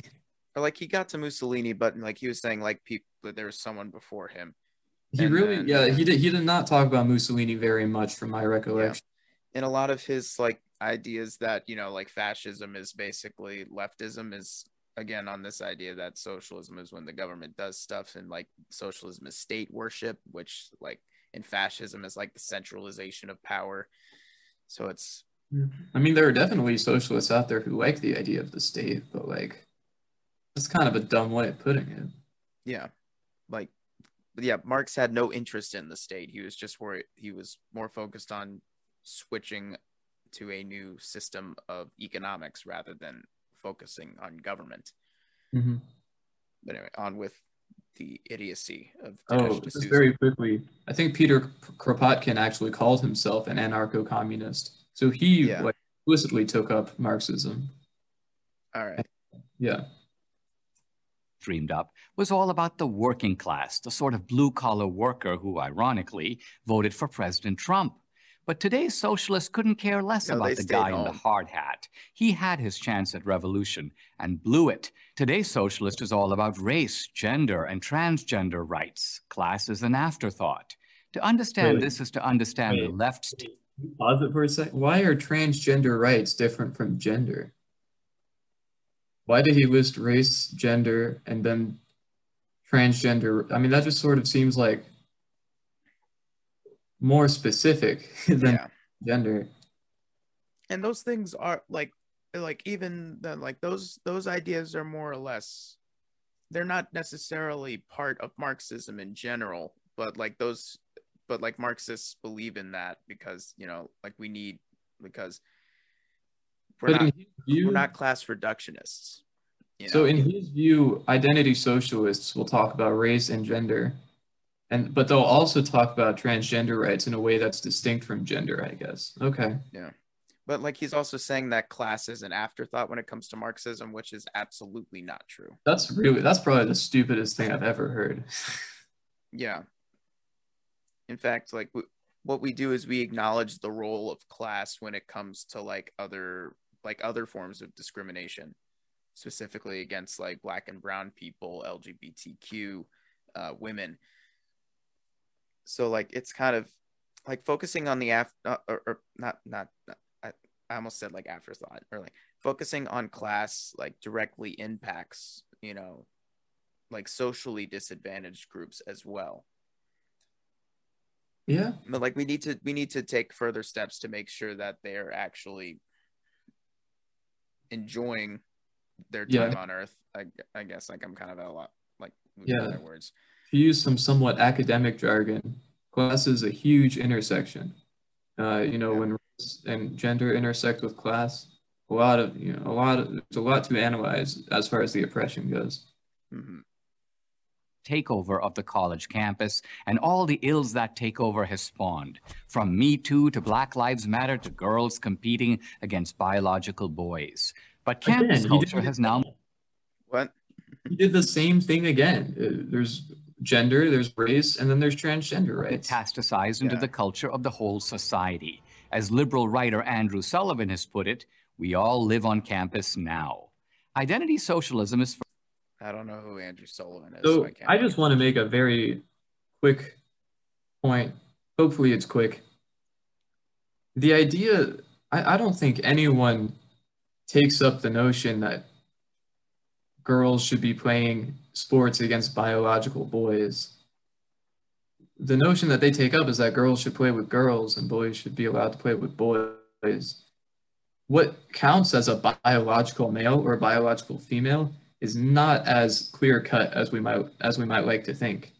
Um, yeah for example, uh, there's a long history in American hospitals of babies who are born intersex being quietly turned into either a man or a woman, um, you know, and, and being lied to their whole lives about it. There's also a long history of uh, babies who are born with a small penis being turned into a woman. And that's true. And you can look that up. There's an actual diagnosis for it, and it's called micropenis. And the idea is that, you know, if they don't have a big enough sounds like an insult rather than an actual medical term Yeah, I guess. But the idea that doctors have is that if um, the baby doesn't have, or if the guy doesn't grow a big enough penis, he won't be able to have normal heterosexual intercourse. So everything, like f- from birth, largely what drives the idea of biological sex is heteronormativity. Anyway, that's Yeah. that's the point. first and foremost about division, not just class division, but now race division, gender division, transgender division. Have you heard of something called the rainbow coalition? We're trying to unite racial groups together in a class struggle. Like you absolute Yeah. Is he gonna make the is he gonna make the point again about how I have a feeling that for the race stuff he's just gonna bring up college campuses again and how like And and you see here again, he's doing the thing you point out, like gender division and transgender division. right. Like well I, I I understand what he's doing. What he's trying to say is that the transgender discussion is different from the gender discussion, and it, and the reason he's doing that is because he's trying to say that transgender individuals aren't really men or aren't really women. It's really gross. That's some TERF shit. It is. Like trans, like what trans exclusionary radical feminists. Yeah, I think it's the vision. acronym. Blacks Yeah, and is. Latinos what are I in. Whites are out. Women are in. Men are out. Gays, bisexuals, transsexuals, transgenders are in. Heterosexuals are out. Illegals are in. Native born citizens are out. One may think this is all part of the politics of in- That's so stupid. These groups, no, there's nothing anyone can do to like make irrelevant heterosexuality or whatever, or to make irrelevant white men or whatever he's trying to say. Like the, these are the majority. What the Yeah. fuck is he saying? Yeah. I don't know. And like in his eyes, is like the woke thinks that the only people who are actually good people are uh black trans women who are immigrants or something. Right. like The that. immigration thing is weird too, because like, you know, I mean, what's the difference between someone who was born in America and someone who's living in America who wasn't born here? I mean, like, there's no difference. Is is the answer? I mean, they're just human beings, and where they're living, what distinguishes them is like where they were before. Yeah, and he's and he's saying that the left like is being divisive in this clip.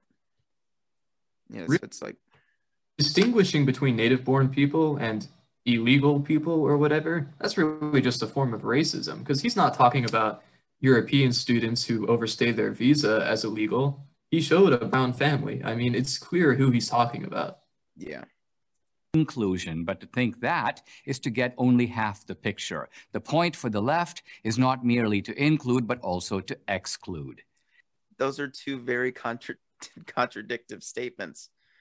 But who who does the left want to exclude? Like white people? That's absurd. like that's so no one I mean the left I think is probably mostly white people. I mean that would be my guess just because Well, America's yeah. mostly white people. Yeah, So, where did this identity socialism come from? Me- From your brain? nowhere from your ass. From your own head. Yeah, get from your ass. That's right. you, you pulled it out of your ass, Dinesh D'Souza. Meet Herbert I Marcuse. ass and the head are probably the same. Um, Okay, who the fuck is this? Herbert Marcuse. I've never heard of this guy. I don't know. Apparently, this is He's an old motherfucker. Jesus. apparently this is the uh the Karl Marx of identity socialism in his mind. A Born in guy. Berlin in 1898, It was like saying this is like where this is where it came from. Like this is where I, identity Oh, social. it came from Germany. All the bad ideas are coming from Germany, I guess. I don't know. Yeah. Marcuse fled Germany at the dawn of the Nazi era. After stints Right. at Columbia, Harvard, and Brandeis, Marcuse moved to California. And yeah, just to put this out there, like you mentioned the Nazis, Dinesh D'Souza argues that the Nazis were really leftists. So why would he flee? Why would he flee Nazi Germany if he if he's a left if he's like a social identitarian, whatever the fuck the word is? Yeah. These aren't smart people. They're just they're just hacks. Okay, But he yeah. joined the University of California at San Diego in 1965. You'd think that living in a paradise like Southern California, with all the comforts and privileges of academic life, might have softened Marcuse's Marx like hatred of capitalism. But it was not to wouldn't- be. If anything, the more he prospered, the more he wanted to bring the system down. Yeah, because just because you're prospering doesn't mean that other people aren't or that most people aren't. I can just That's speak dumb. for myself. Like for myself, like I come, I'm a white guy. I come from a, a pretty prosperous family. I'm a well-off dude. I'm not going to have to worry financially for most of my life, and that's you know a tremendous privilege. Yeah, I still want to tear the system down. It's pretty fucking shitty for most people. Like I just lucked out, you know. And I imagine, like, just the the argument that if you're privileged, you should like the privilege that you're getting is really kind of backwards and kind of selfish. Yeah. He had a problem, however, a big one. Socialism didn't work in America. Life was too good. The working class in the US didn't aspire to overthrow the existing order, they aspired to own a home. How could you foment revolution without revolutionaries? Classic Marxism had no answer for this. But almost a hundred years after Marx, Marcuse did. The answer was college students. They would be the recruits for what he termed the great refusal, the repudiation and overthrow of free market capitalism. Oh, I see. No, what this guy thought was that education was the answer. Wow. So basically, if you teach kids about Marxism, they're more likely to agree with Marxism. It's kind of like if you sense. teach kids, kind of like if you teach kids about the round earth, they'll accept the round earth. It's Yeah. like this is like, yeah, okay. So, like, what's your point? Conditions were perfect. The students of the 60s were already living in what was in effect a socialist commune, a university What? campus. oh What? come on, that's not a so you're paying for that. How's that a socialist commune? Yeah. You, you I don't think you would pay dues in a socialist commune. I mean, maybe it's kind of socialist because like certain services. Well, no, not even because you have to pay for your food at the point Yeah. of service. I mean, So like, money doesn't even go toward that. yeah, the things that are provided to you at college that are free at the point of service, you pay for with your tuition dollars. So right, and, and that's just free. stuff like that's just stuff like classes and lectures. I mean, I can't really think. So yeah, May- it's not technically free. Yeah, it's yeah, it's not even really socialist. And a lot of and a lot of the stuff that our tuition dollars go go to don't even go back to us. It's a lot of just like profits. Very the good point. Very good point. Yeah. Rather than being grateful to their parents for providing them with this opportunity to learn and study, they were restless and bored. Most oh importantly, God. they were looking for meaning, a form of self fulfillment that went beyond material gratification. Is there So anything wrong with that? saying, already he's trying to frame it as like these ungrateful kids in the 1960s, you know, weren't, you know, they didn't, they weren't grateful that their parents, you know, broke their backs to send them to college. I, I mean, and these are the same people that defend, you know, like, like is like, oh, like you don't know how hard it is being rich sometimes. but also like as if kids in the 60s and now, as if there aren't people paying for their own college. like, this is ridiculous. Yeah. And also, like he's saying, like, oh, these kids were searching for meanings. Like, is there anything wrong with that? Like, that, there's nothing Everyone searches. Yeah, that's something that you have to do when you're a person. Yeah. And like, not necessarily something that like you have to do. It's just like it's the natural inclination. That's human nature. Like, So is college just like is college just like a bad thing according to Dinesh D'Souza? Because when people go searching for meaning, they end up finding Marxism. I guess I don't know. Of course, as with all successful social movements, timing was critical. Here, Marcuse was very fortunate. The 60s was the decade of the Vietnam War. Students faced the prospect of being drafted. Thus, they had selfish reasons to oppose the conflict. yeah, because you don't want to be sent overseas to die for a fucking But also, pointless like, cause. it's just like but also, nothing. not- like it's not just you that's being drafted. It's your friends. It's your siblings. Maybe it's it's people you know. Like it's not just all about I don't want to be drafted. Let's tear down the system. It's Yeah. I think anyone should be drafted. like Yes, and like saying it, like basically framing it as selfish reasons to oppose the conflict. I mean, like who wants to get drafted? There's a like we haven't done the draft since the Vietnam War, and the only reason it's still on the books. I mean, I don't know why it's still on the books. To be honest, it's virtually it's it's virtually not a thing anymore, uh, uh, because we've all just recognized that it's a really horrible thing. Yeah, Marcuse and his acolytes turned this selfishness into righteousness by teaching the students that they weren't draft dodgers, they were noble resistors who were part of a global struggle for social justice. But No, Donald well, Trump is a Chad. Yeah, yeah. I was gonna say Donald Trump was a literal draft dodger. A lot of these kids couldn't dodge the draft. I mean, that's I mean, you know, the the book, um, the things we carry, you know, is a very famous Vietnam book. The guy was gonna go to Harvard. I mean, you know, it's I mean, eh, someone who's going to Harvard, you would expect would have the resources you would need to dodge the draft, and even he couldn't do it. I mean, it's it's a tough thing to do.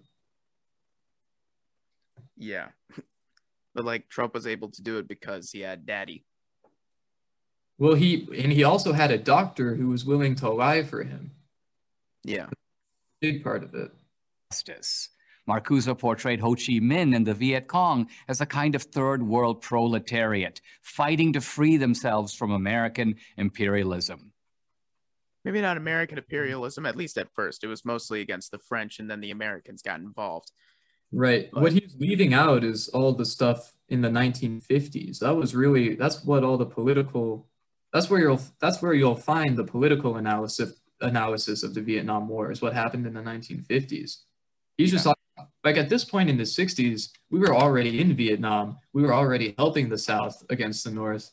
And the Soviet Union was also already I mean it was it was not the same conflict as it was before. Yeah. And he's acting like, oh, like uh, they're anti-American imperialism. What stupid heads? Like, it's not like that didn't exist. But like shouldn't you, indicate- but also like, why like being anti-imperialist is a good thing. like, like and it's not But, self Amer- uh, but America's exceptional. So like they're they're not imperialist because they're America, right? right, right. Yeah, I guess that's the argument. Or they lit like that's how they literally like justified torture during uh like the Middle Eastern conflicts.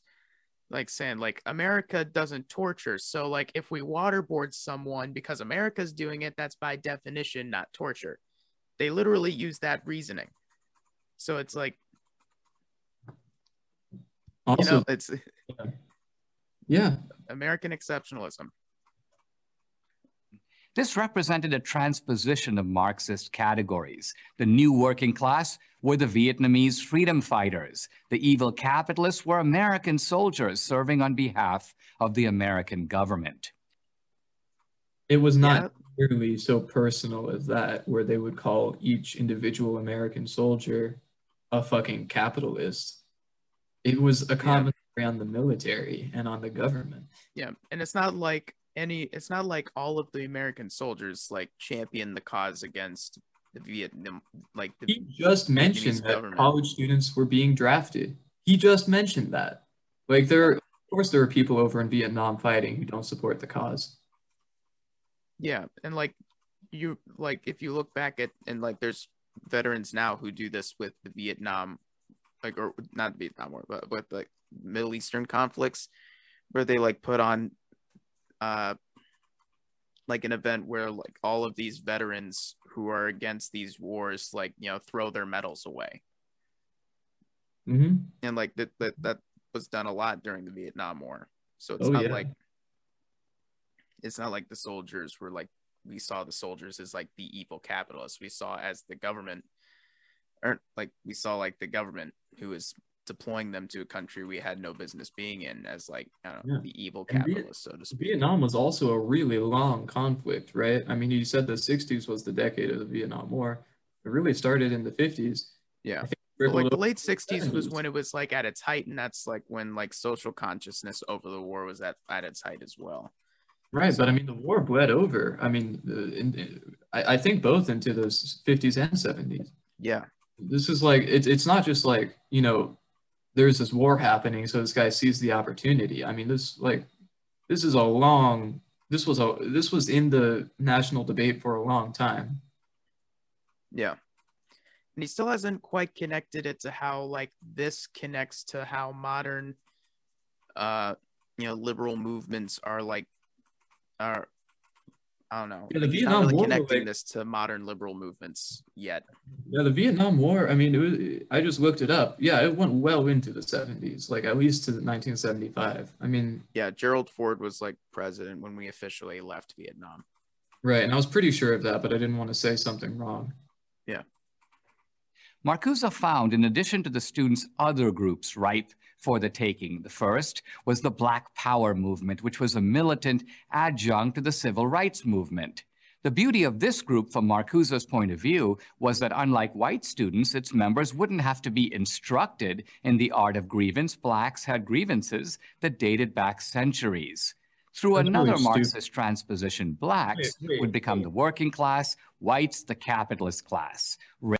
What? Because that's This is incoherent. White, it re- really doesn't think white students in the 60s had any grievances. What if they were poor? I mean, like, this is ridiculous. I mean, there's uh, so many ways you could attack this framing. yeah. I mean, like I guess like the ruling class is majority white, but that that's not like necessarily an indictment on white people in general. Uh, He's He just, also just acknowledged that putting words in our mouths. he also just acknowledged that racism exists in America.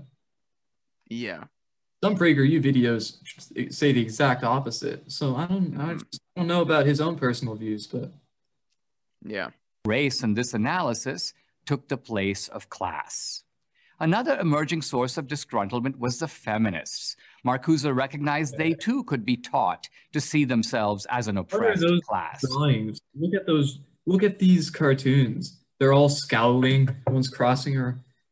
Like, come on. They're not even trying. It's like, I mean, like there are certain like there's certainly like a case to be made that like feminists are pretty or like that women are pretty much sharing in the blood money that like we made against like when it came to like oppressing you know racial minorities but they have their legitimate grievances as well No, he's just trying to make it seem like white men are oppressed specifically. yeah He's up these like angry looking women.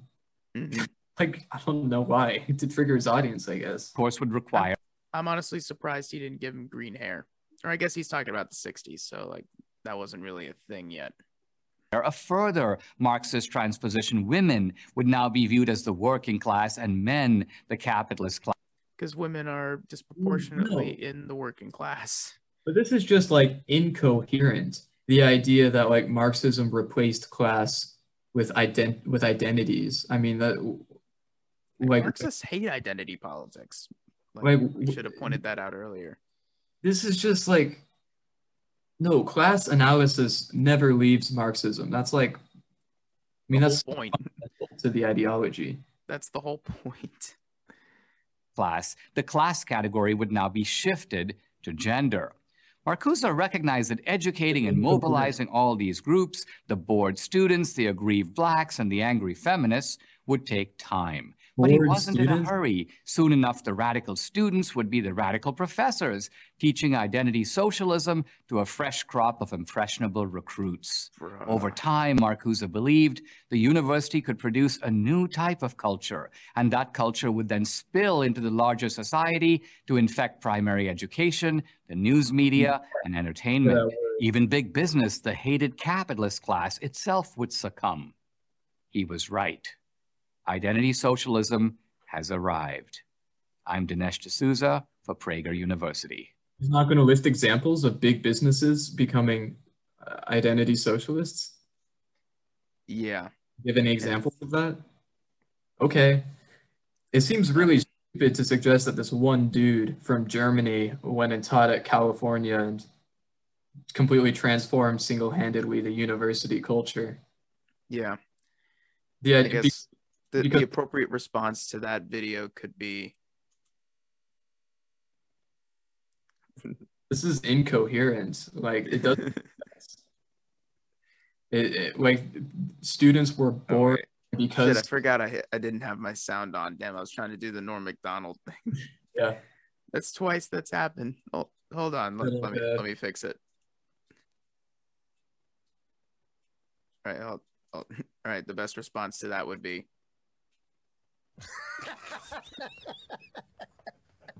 Yeah. But like the idea that students were bored and because they were bored and needed fulfillment, like this guy who was offering Marxism, they like just went directly to him. I Yeah. it's just like there are a lot of missing pieces here. It, it- like, it, it, you, this would get like an F if you turned it in as a college paper. This is horrible. yeah. Like you, you saw that thing is like I turned in, like I use Ben Shapiro arguments in my essay. Why did I get an F? Like, have you seen that? I think I have. that is very funny. Uh, yeah, that's there's not really a whole lot. I mean, it's obvious propaganda. You know, he uses words like uh, like infect and stuff like to describe these ideas moving into the popular discourse, like, Wait. it has arrived. or like uh, ripe for the taking, or something was I think another phrase he used to describe like the black militants. I don't know.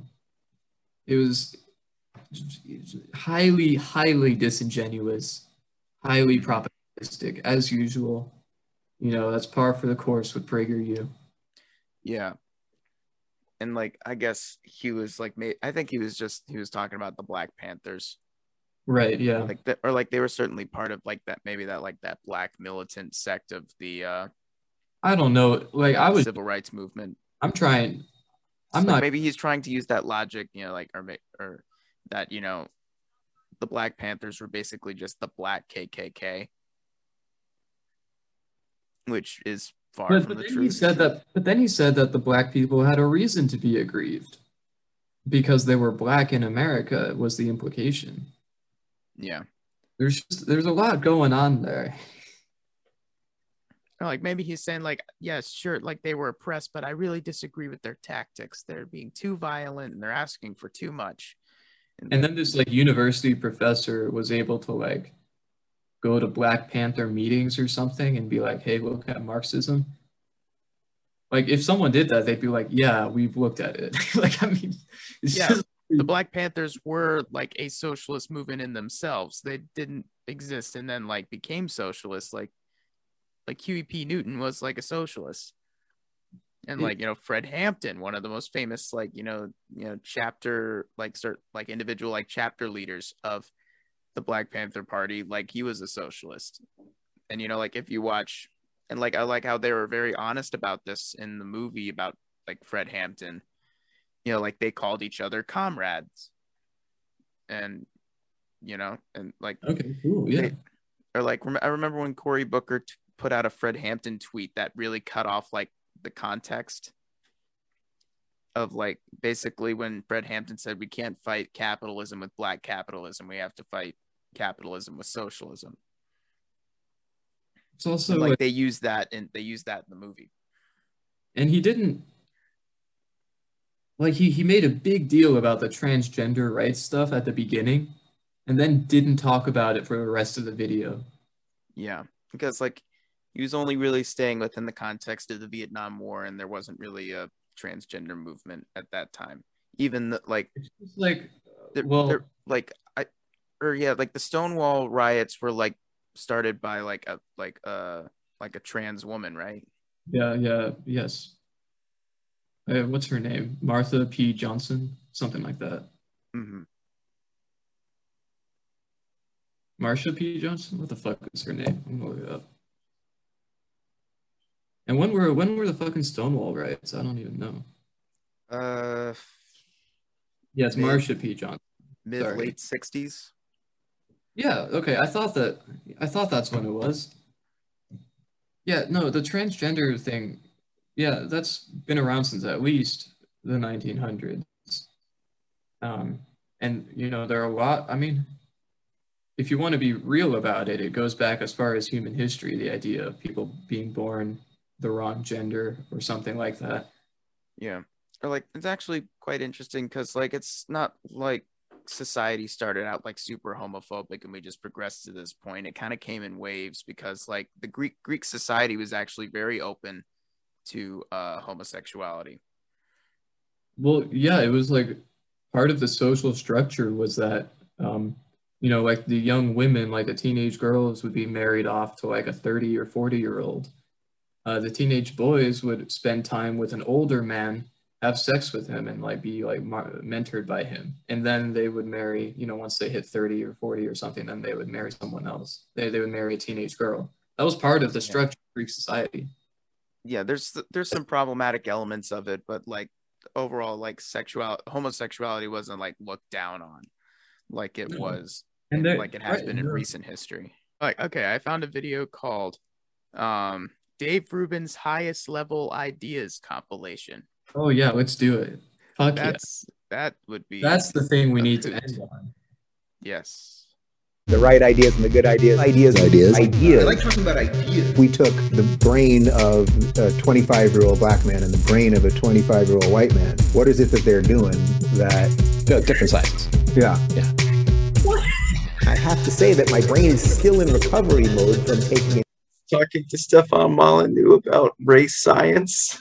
No, black people's brains are not smaller. Holy shit. oh, I need to see that again. About ideas. We took the brain of a 25 year old black man and the brain of a 25 year old white man. What is it that they're doing that? No, different sizes. Yeah. Yeah. I have to say that my brain is still in recovery mode from taking in so many high level important ideas. Social justice, as it infects everything, destroys everything. Even though Jesus probably would have been Would have okay loved with them gay both, people right. Muslims. and And, well, that's he was around a lot of Muslims. Okay. Th- This is disappointing because I actually like Trae Crowder. Trae Crowder is funny. But like you this was back when like even like some liberals went on Dave Rubin's show just just because. But like they no matter like how left wing they are, they always kind of brought the conversation back to like, uh, oh well, people are kind of dumb.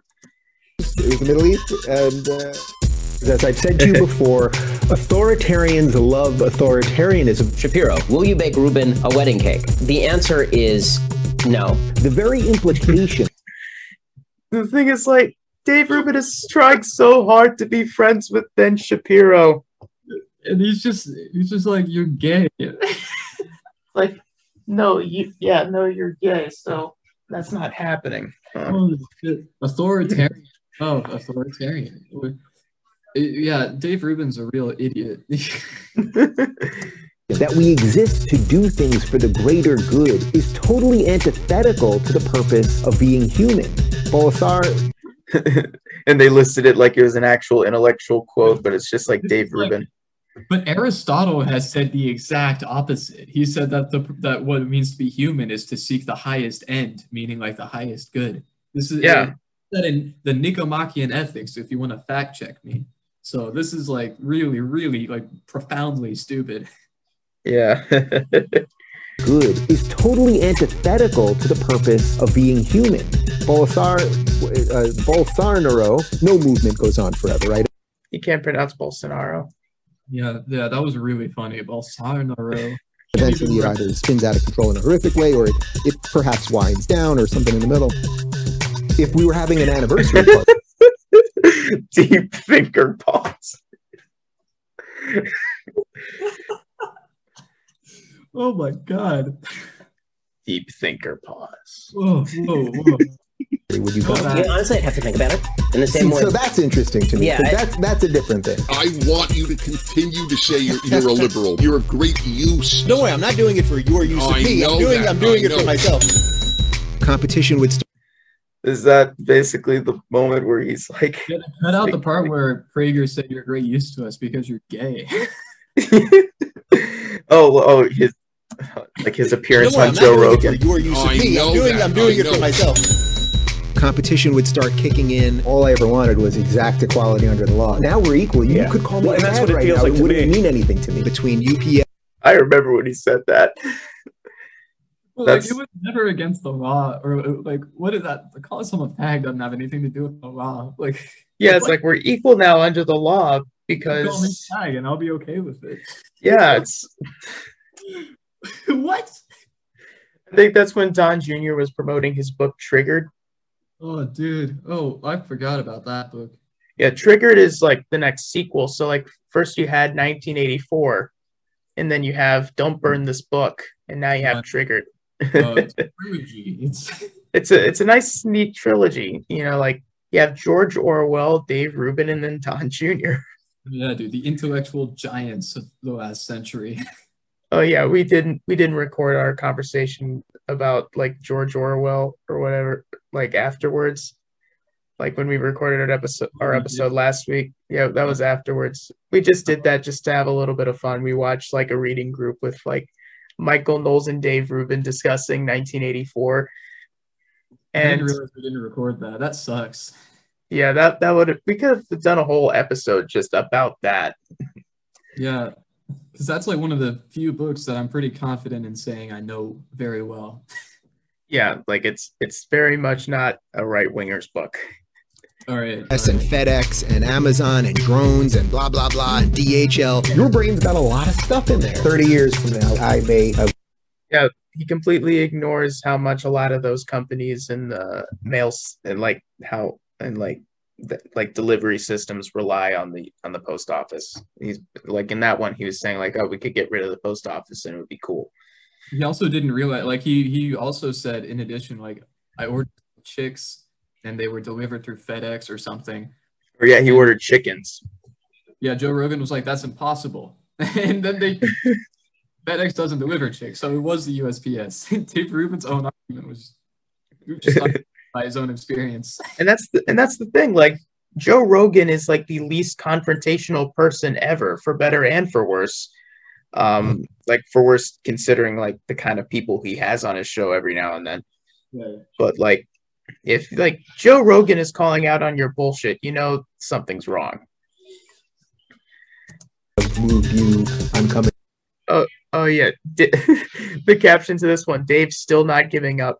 Your brain's got a lot of stuff in there. 30 years from now, I may have moved you. I'm coming to an anniversary party. It would be unlikely that you'd move me, but I, I can never rule out the possibility of being moved on anything. All right, all right. Like, I but go real soon. I believe that probably at 80 something years old, Ben will go, you know, I think maybe I was wrong on that. So you have to confront them with these ethical dilemmas, and usually you'll watch their heads explode. Uh, uh, Why is it that we're able to do this and most people can't do this? That's what I'm curious about. All right, that's it. Thanks, everybody. Just one more thing, Dave. Don't be a coward. Hey, hello. debate Sam Seder. I want you to get absolutely wasted on facts until 3 a.m. Stop being a coward and debate Sam Seder. I want you to be wasted on facts. That's that. That is better than my brain is still in recovery mode from all these high level ideas. The most sober man I've ever met in the worst possible way. He's just not even wasted on facts. Bruh. I don't know, like if Michael Brooks was still alive, which sadly he's not, I would say like he would I would get the most enjoyment after out of watching him debate Dave Rubin. Like I want mm-hmm. Sam Seder to debate Steven Crowder. I want Michael I wanted Michael Brooks to debate Dave Rubin. The thing about Sam Seder and Michael Brooks, like Sam Seder has like so much fucking knowledge about domestic policy and what goes on in the country, especially with like finances and whatnot. Um, so he could just totally destroy Dave Rubin on his points about you know American domestic policy. Um, you know Michael Brooks knows a lot about that too, but really where he could destroy Dave Rubin is in the foreign policy. Or like he oh. could just destroy him just on knowing what the fuck socialism is, whereas Dave Rubin has absolutely no understanding of it whatsoever. I would just you know I would just really you- like You'd see- expect him to have at least a basic understanding of what leftism actually is, since he worked for a progressive news network for a short time. Is he just unable to learn anything? Well, I mean, he apparently he didn't do a lot of work while he was working for the Young Turks. Well, yeah, like he had the one week, he had the, that one show once a week, I think it was. Yeah, I think his husband was a producer, so his Yeah. husband was involved than he was. Yeah, but like I remember when Anna, Ana Kasparian said this to Michael Brooks. Like the story behind it is like so like Dave Rubin wanted a six figure salary for his work on the Young Turks, even though like No, his yeah. show like he only did his show once a week, and it but it was like one of the worst rated shows on TYT, and but like when he said he was leaving. TYT was like, okay, you can leave, but we want to keep your husband because he's an awesome producer. So it's like, like that must have hurt him. Oh, dude, dude, Dave Rubin, man. There's nothing really you can say. Like literally 80 IQ. Like Jesus Christ. I swear to God, it like, like if I ever debate anyone and they start reciting like Dave Rubin stuff, it's like, oh, like, like it's like, hey, look at this Dave Rubin clip. See, I proved you wrong. It's like, it's just like, all right. it's like I'll just leave it at that. There's no point to take it any further. It's just like, okay, this guy clearly has no idea what the fuck he's talking about, so I'll just leave it at that. Yeah, dude. Oh man. That was that was fun. That was Yeah. I went, I like the parts where Dave Rubin says something really stupid and then it zooms in on his face like doing. Uh, yeah. Dude, what I say makes sense. Probably. Let's keep going. All right. Uh, sometimes, like I don't know, I do have those kind of moments in which, like, I can just be on a rant, and like I'm not so much questioning, like, the content of what I'm saying, but I'm like I'm trying to like I'm questioning like the way I'm putting it. Like, Oh, it, am- is what I'm Uh, saying like sounding intelligent? Like, is it too jargony? That Does it- happened to me at several points during this episode. I was like, Yeah. better way to explain this. Oh yeah, like especially when you're talking about like anarchism. Oh, you gotta, you really gotta call me out like that. Yeah. But hey, like no, like you I'm not saying you don't understand what you're talking about, but like it's hard to put things into words sometimes. But that definitely wasn't Dave Rubin. He was thinking I mean, because like well, especially like with there's anarchism is just difficult because of how many different theories of anarchism there are. They're really Yeah. only unified by a couple of. They're only really unified by a couple of basic principles. I tried to Mhm. extensive reading list or a list of authors. I don't know. Really, any Yeah. any respectful anarchist you find will probably be be fine. yeah. The deep thinker.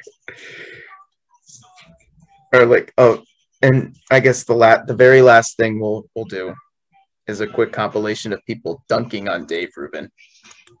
Like so we first watched Dave Rubin kind of fucking up himself. All right, and then I really got to go. Like I Yeah. to go like in a matter of minutes. Yeah. All right. So it was yeah, no one respects Dave Rubin. I would just say that uh, to to dumb it down just a tiny bit.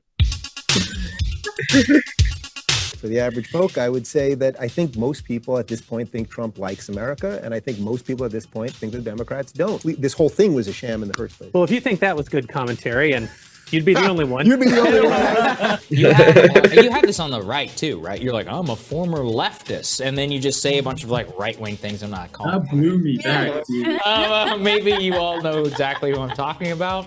Uh, There's a Mike- few that could fit that Michael bill, Brooks had a great uh, impression of him. That's all I'm just gonna say. Uh, right there. I mean, it's a 47 minute. He's on the phone for like 5% of this interview. Talk to you tomorrow. By the way. Yeah, Larry, like the time Larry King completely disrespected him by mm-hmm. like answering the phone on his show. If I were him, and this is why it doesn't count, because he probably wants. Or what'd you say? I just fucking love Larry King. I was really sad when he died. He's like, Yeah. he's an example of like a really, like a like an old style broadcaster, like a like a like a newsman. You Yeah. know, And they gave his time slot to Piers Morgan on CNN. Which was so stupid. Piers Morgan, Yeah. idiot. like, Hi, I'm Harvey Weinstein in for Piers Morgan today. Remember that? the little vaguely, I vaguely remember it. Yeah. All right. On with the show. Be taken seriously. That would be the funniest thing that had ever happened to me in my entire life. I'd be laughing that whole time. He's clearly smiling through the pain that whole Yeah, time. it's- I think he was. I think he was uh, dying inside. yeah, I think he was a little. I think he's. He was I- panicking. I'm Yeah. disappointed that he didn't just because if this happened to me, I would have go with it. adored it. I would have Right. been like, "This would- is so fucking funny." That I he think thought. he. I think he was dying inside and panicking. Yeah, but, But we, he's not a comedian. He's not funny. Yeah, He's just right. like that. Straightforward, yeah. Right. But yeah, we don't like have you know he has a serious show, so I don't know what that would Yeah. feel like if your hero is just pretty much giving you the finger for like is Dave Rubin conservative now? Is he like just like is that like because I don't I haven't been following. I think that's him. pretty obvious. But like, is it like is he like out? No, what- you know what? I don't think he's conservative. I think he just he's just very pandering. Yeah, okay, so And he, the conservatives give him more money. I don't talk to him anymore I, I haven't talked to him. because he freaked out after I told him to just calm down. what? I tweeted. I can't. You'll probably find the tweet. I'll probably send it to you if I can find it. Okay. But I was like, "Yo," because he was like, he always tweets about like people like hating on him, and he's like, "Ooh, fuck you," or whatever. And I'm like, "Why are you wasting your time with these people? They just don't. They don't like you." Yeah. And then he unfollowed me and then complained to Colin. No shit. And he was like, "I don't like what Chris's. Uh, I don't like Chris's behavior." I was like, "You fucking pussy." like, you like, pussy. like Colin's your fucking dad. yeah, like Colin's my dad. With Dave, um, you know, Joe Rogan really, I think, has lost all respect for Dave Rubin after that last appearance in 2018. When Joe Rogan loses respect for you, like, holy shit. Like, yeah, and Joe Rogan likes everybody, and like I said, for better or for worse, you know, he. I think he needs to be a little bit more selective. But in general, I think he he's he's a good-hearted guy who just likes people. there's enough moments where he's misstepped where they just feel like, okay, we got a wounded antelope. Yeah, yeah, yeah. They're trying to pick him Yeah. off, and So let me ask the question again: Who is tolerant? Well, here's the surprise. It's actually those scary right wingers that the media and the universities demonize every day. Uh, uh just scrolling through. A lot of Lo- sodomite, sodomite. Yeah, yeah. There's a lot of anti-Semitism that I wasn't aware of until I said I was going to interview you. Like people oh. are like, yeah, there's there's some Well, there's some assholes on the internet. Steven said they hate Dave Rubin because he's a Oh gay man with the wrong opinion. Dave Rubin is gay? No! I remember this one. I remember this one. I did not know. I was in his presence. Will you make Rubin? Oh yeah, he got like a super homo. Like yeah, he was like a super homophobic dude.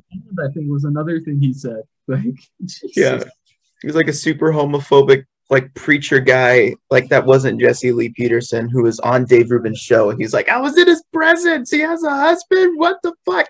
I will say though, Dave Rubin is at least more intelligent than Jesse Lee Peterson, but Jesse Lee Peterson is at Okay. least charming and funny. Well, like Dave Rubin at least sounds more articulate than Jesse Lee Peterson. Well, you can just tell, like you know, from like an inherent intelligence, if that's a real thing that Dave Rubin is. There's something wrong with Jesse Lee Peterson. I think he actually had like a head injury when he was younger. Oh, that would make sense. Yeah. A wedding cake. So, I, so the answer is no. Yeah, And the that- reason I won't is because as a religious Jew, I, I do not participate in activities that I believe are sinful. If we were having an anniversary party, would you come? You know, honestly, I'd have to think about it. I'd have to think about it in the same See, way. so that's interesting to me Yeah, because I- that's that's a different thing. well, it, not really because Back to that, we'll talk we've to got- you. Uh, but Dave, if your answer is we're gonna, All right. yeah, I'm we're gonna gonna- burn everything down. People won't I gotta it. cut you off, Dave. All right, Dave. They're a corporation. They don't give a fuck. They just want to sell chicken sandwiches. They're only trying to sling chicken sandwiches. I'm not, I'm going to, Dave Rubin, I'm going to make them in my home. Good, good. You and your fucking husband, who's probably so embarrassed. That poor guy, God only knows who Dave Rubin. Dave Rubin married somebody who's probably stealing money from his bank account, and good for him. If the dial of ideas was turned to low for the last few years, it's quickly moving into the hot position. The dial is moving because the conversations we're having here are finally starting to leak out. Into- Oh Bruh. my god! Everyone disrespects Dave Rubin. because he's just so obviously an idiot. Like, holy shit.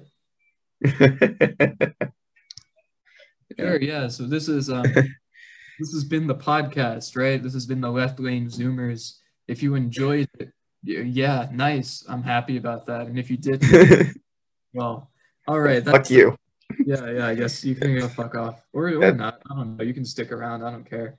Um, yeah. So that's that's it. That's the show. Have a fantastic day. Yeah.